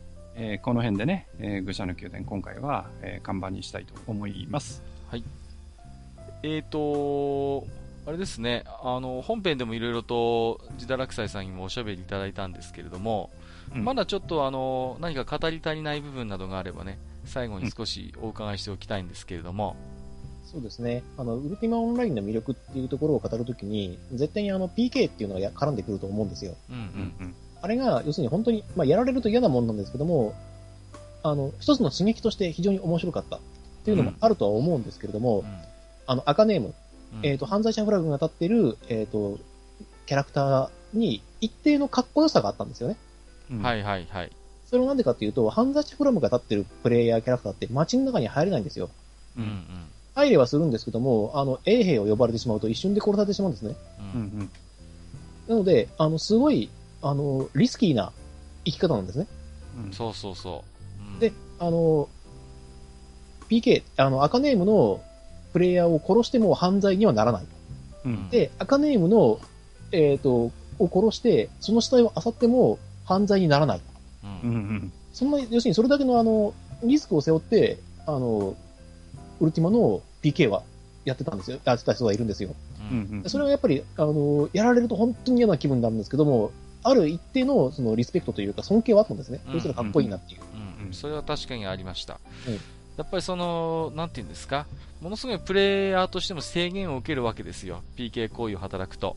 うん。それでもあえて、その、PK をする、あの、キャラをや貫き通すっていうのは、まあ、それはそれで一つのね、あの、一貫したロールプレイをやってるわけですから、うんうん。だからそれはやっぱりなんていうんですか、あの、ゲーマーとしての、あの、矜持みたいなものは見えるんですよね。うんうん。あものすごくかっこよくて、あの、もう一方で、別のかっこよさとか、っていうかずるさがあるんですけども、うん。あの、青 PK っていう存在がいたんですよね。はいはいはいはい。これはなんでかっていうと、あの、ブルーネームのまま、つまり、えっ、と、徳を積んだ状態のまま、ゲームシステム上できないはずの PK をやってしまうっていううんうんプレイヤーたちがいたんですよ。これは何かっていうと、他者に犯罪者フラグをあえて立たせることで、そいつを殴って奪うと。うん役立つをするってことなんですよね。例えば、あの、道にポンと、えっ、と、箱を置いときます。うんで、自分はもう、あの、木のところで隠れてます。で、何も知らない、あの人たちがバーってやってきて、箱を開けます。うんそうすると、実はその箱は、えっ、と、私のものなので、他人のものを勝手に開けるということは犯罪行為になるんですね。うんで、は、あの、本当に薄い軽犯罪なので、ちょっとした時間ですぐに戻っちゃうんですけど、うん。あの、その短い時間帯の間には赤ネームなんですよ。そう、でその。間にぶっ殺すんですうん。それは、あの、PK 行為、要するに、あの、犯罪行為にはならない PK なので、うんそうそうそうそう。うんうんこういうね、小ずりことをやるやつもいたんですよ。でもよく考えるなと思ったんですよ。うんこの辺ね、いっぱいあるんですよ、青 PK って。うんまあ、だからそういう工夫なんですよね。だからそのシス、もう本当に自由度の高いシステムだから、その中のまあ、あの、いろいろ穴をついてというかね、工夫をして、そういう青 PK みたいな存在も、まあ、いるっていうのね。まあ、うんこのゲームの一つ懐の深さの、えー、現れかなと思いますけどもそうですよね。ねで、青 PK は、あの、赤 PK に対してすげえ嫌われてるんで、赤 PK がからあの借りに行ったりするんですよ。そうそうそうそうそう、ね。やっぱりね。そう、ね、堂々と赤でやれよっていうことになるわけだからね。まあ、そんなね、話もありましたけれども。えーと、さてさて、えーと、MMORPG はあと2回ね、えーと、うんシリーズがで、シリーズでやっていきたいと思ってまして、えーはいはい次回がね、えーうん。ラグナロクオンラインについてということでね、またこれはあのね、えー1ヶ月後ぐらいになるんでしょうか。どなんとなく最近月月一ですかね月1ゲスト化してますけど、またね、おしゃべりしていきたいと思いますけれども、ところでね、えー次回なんですけれども、うん。えっ、と、またね、えっ、と、これも何回かやってますけど、懐かしものシリーズってことでね、えっ、と、我々が子供の頃に、まあ、よく遊んでいた、あるいは憧れだったおもちゃとかね、その辺の話もしてみたいなと思ってるんですよ。流行ったものとか流行っね。たもの。そうそうそうそう。今一つだけ挙げるとしたら何かあります？うーん、じゃあ、ルービックキューブを上げておきましょうか。あ、もう定番どころのルービックキューブ。あのー僕ね、そう、兄貴のルービックキューブがきちんと色が揃ってるやつをさ、うん内緒で遊んでね、戻せなくなって半べそになりましてね。で、僕はあのーししょうがないんで、もうシールの貼り替えをするっていうね、あのー ええあの最終手段に出ましてね、うん。当然うまく貼れないから、もう見つかってしまってね、うんあの、キャメルクラッチを食らうなんていう、そんなこともありましたけども、まあ、あの次回はね、えーは我々がそういう子供の頃に遊んだ、あるいは憧れの、えーおもちゃ、ゲームの話をね、少しうんマスターとおしゃべりしていきたいと思います。そうですね。はい。えー本日もね、えー長時間にわたりまして、えーっと、お送りしてまいりましたけれどもね、えーまた次回以降もぜひね、これに懲りずにお聞きいただければと思います。そうですね。えーということで、ここまで、えーお送りさせていただきましたのは、私こと閣下と、私こと、埴輪と、えー、自堕落祭でお送りしました。本日もご聴取いただきましてありがとうございました。ありがとうございました。目指せ3時間。え？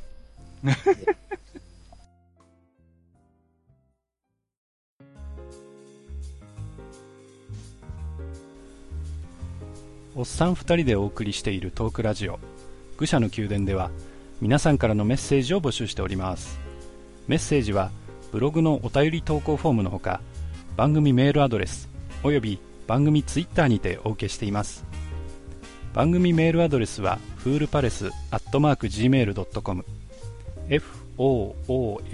foolpalace アットマーク Gmail.com 番組ツイッターはフールアンダーバーパレス。FOOL アンダーバー PALACE となっております。皆さんからのお便りお待ちしております。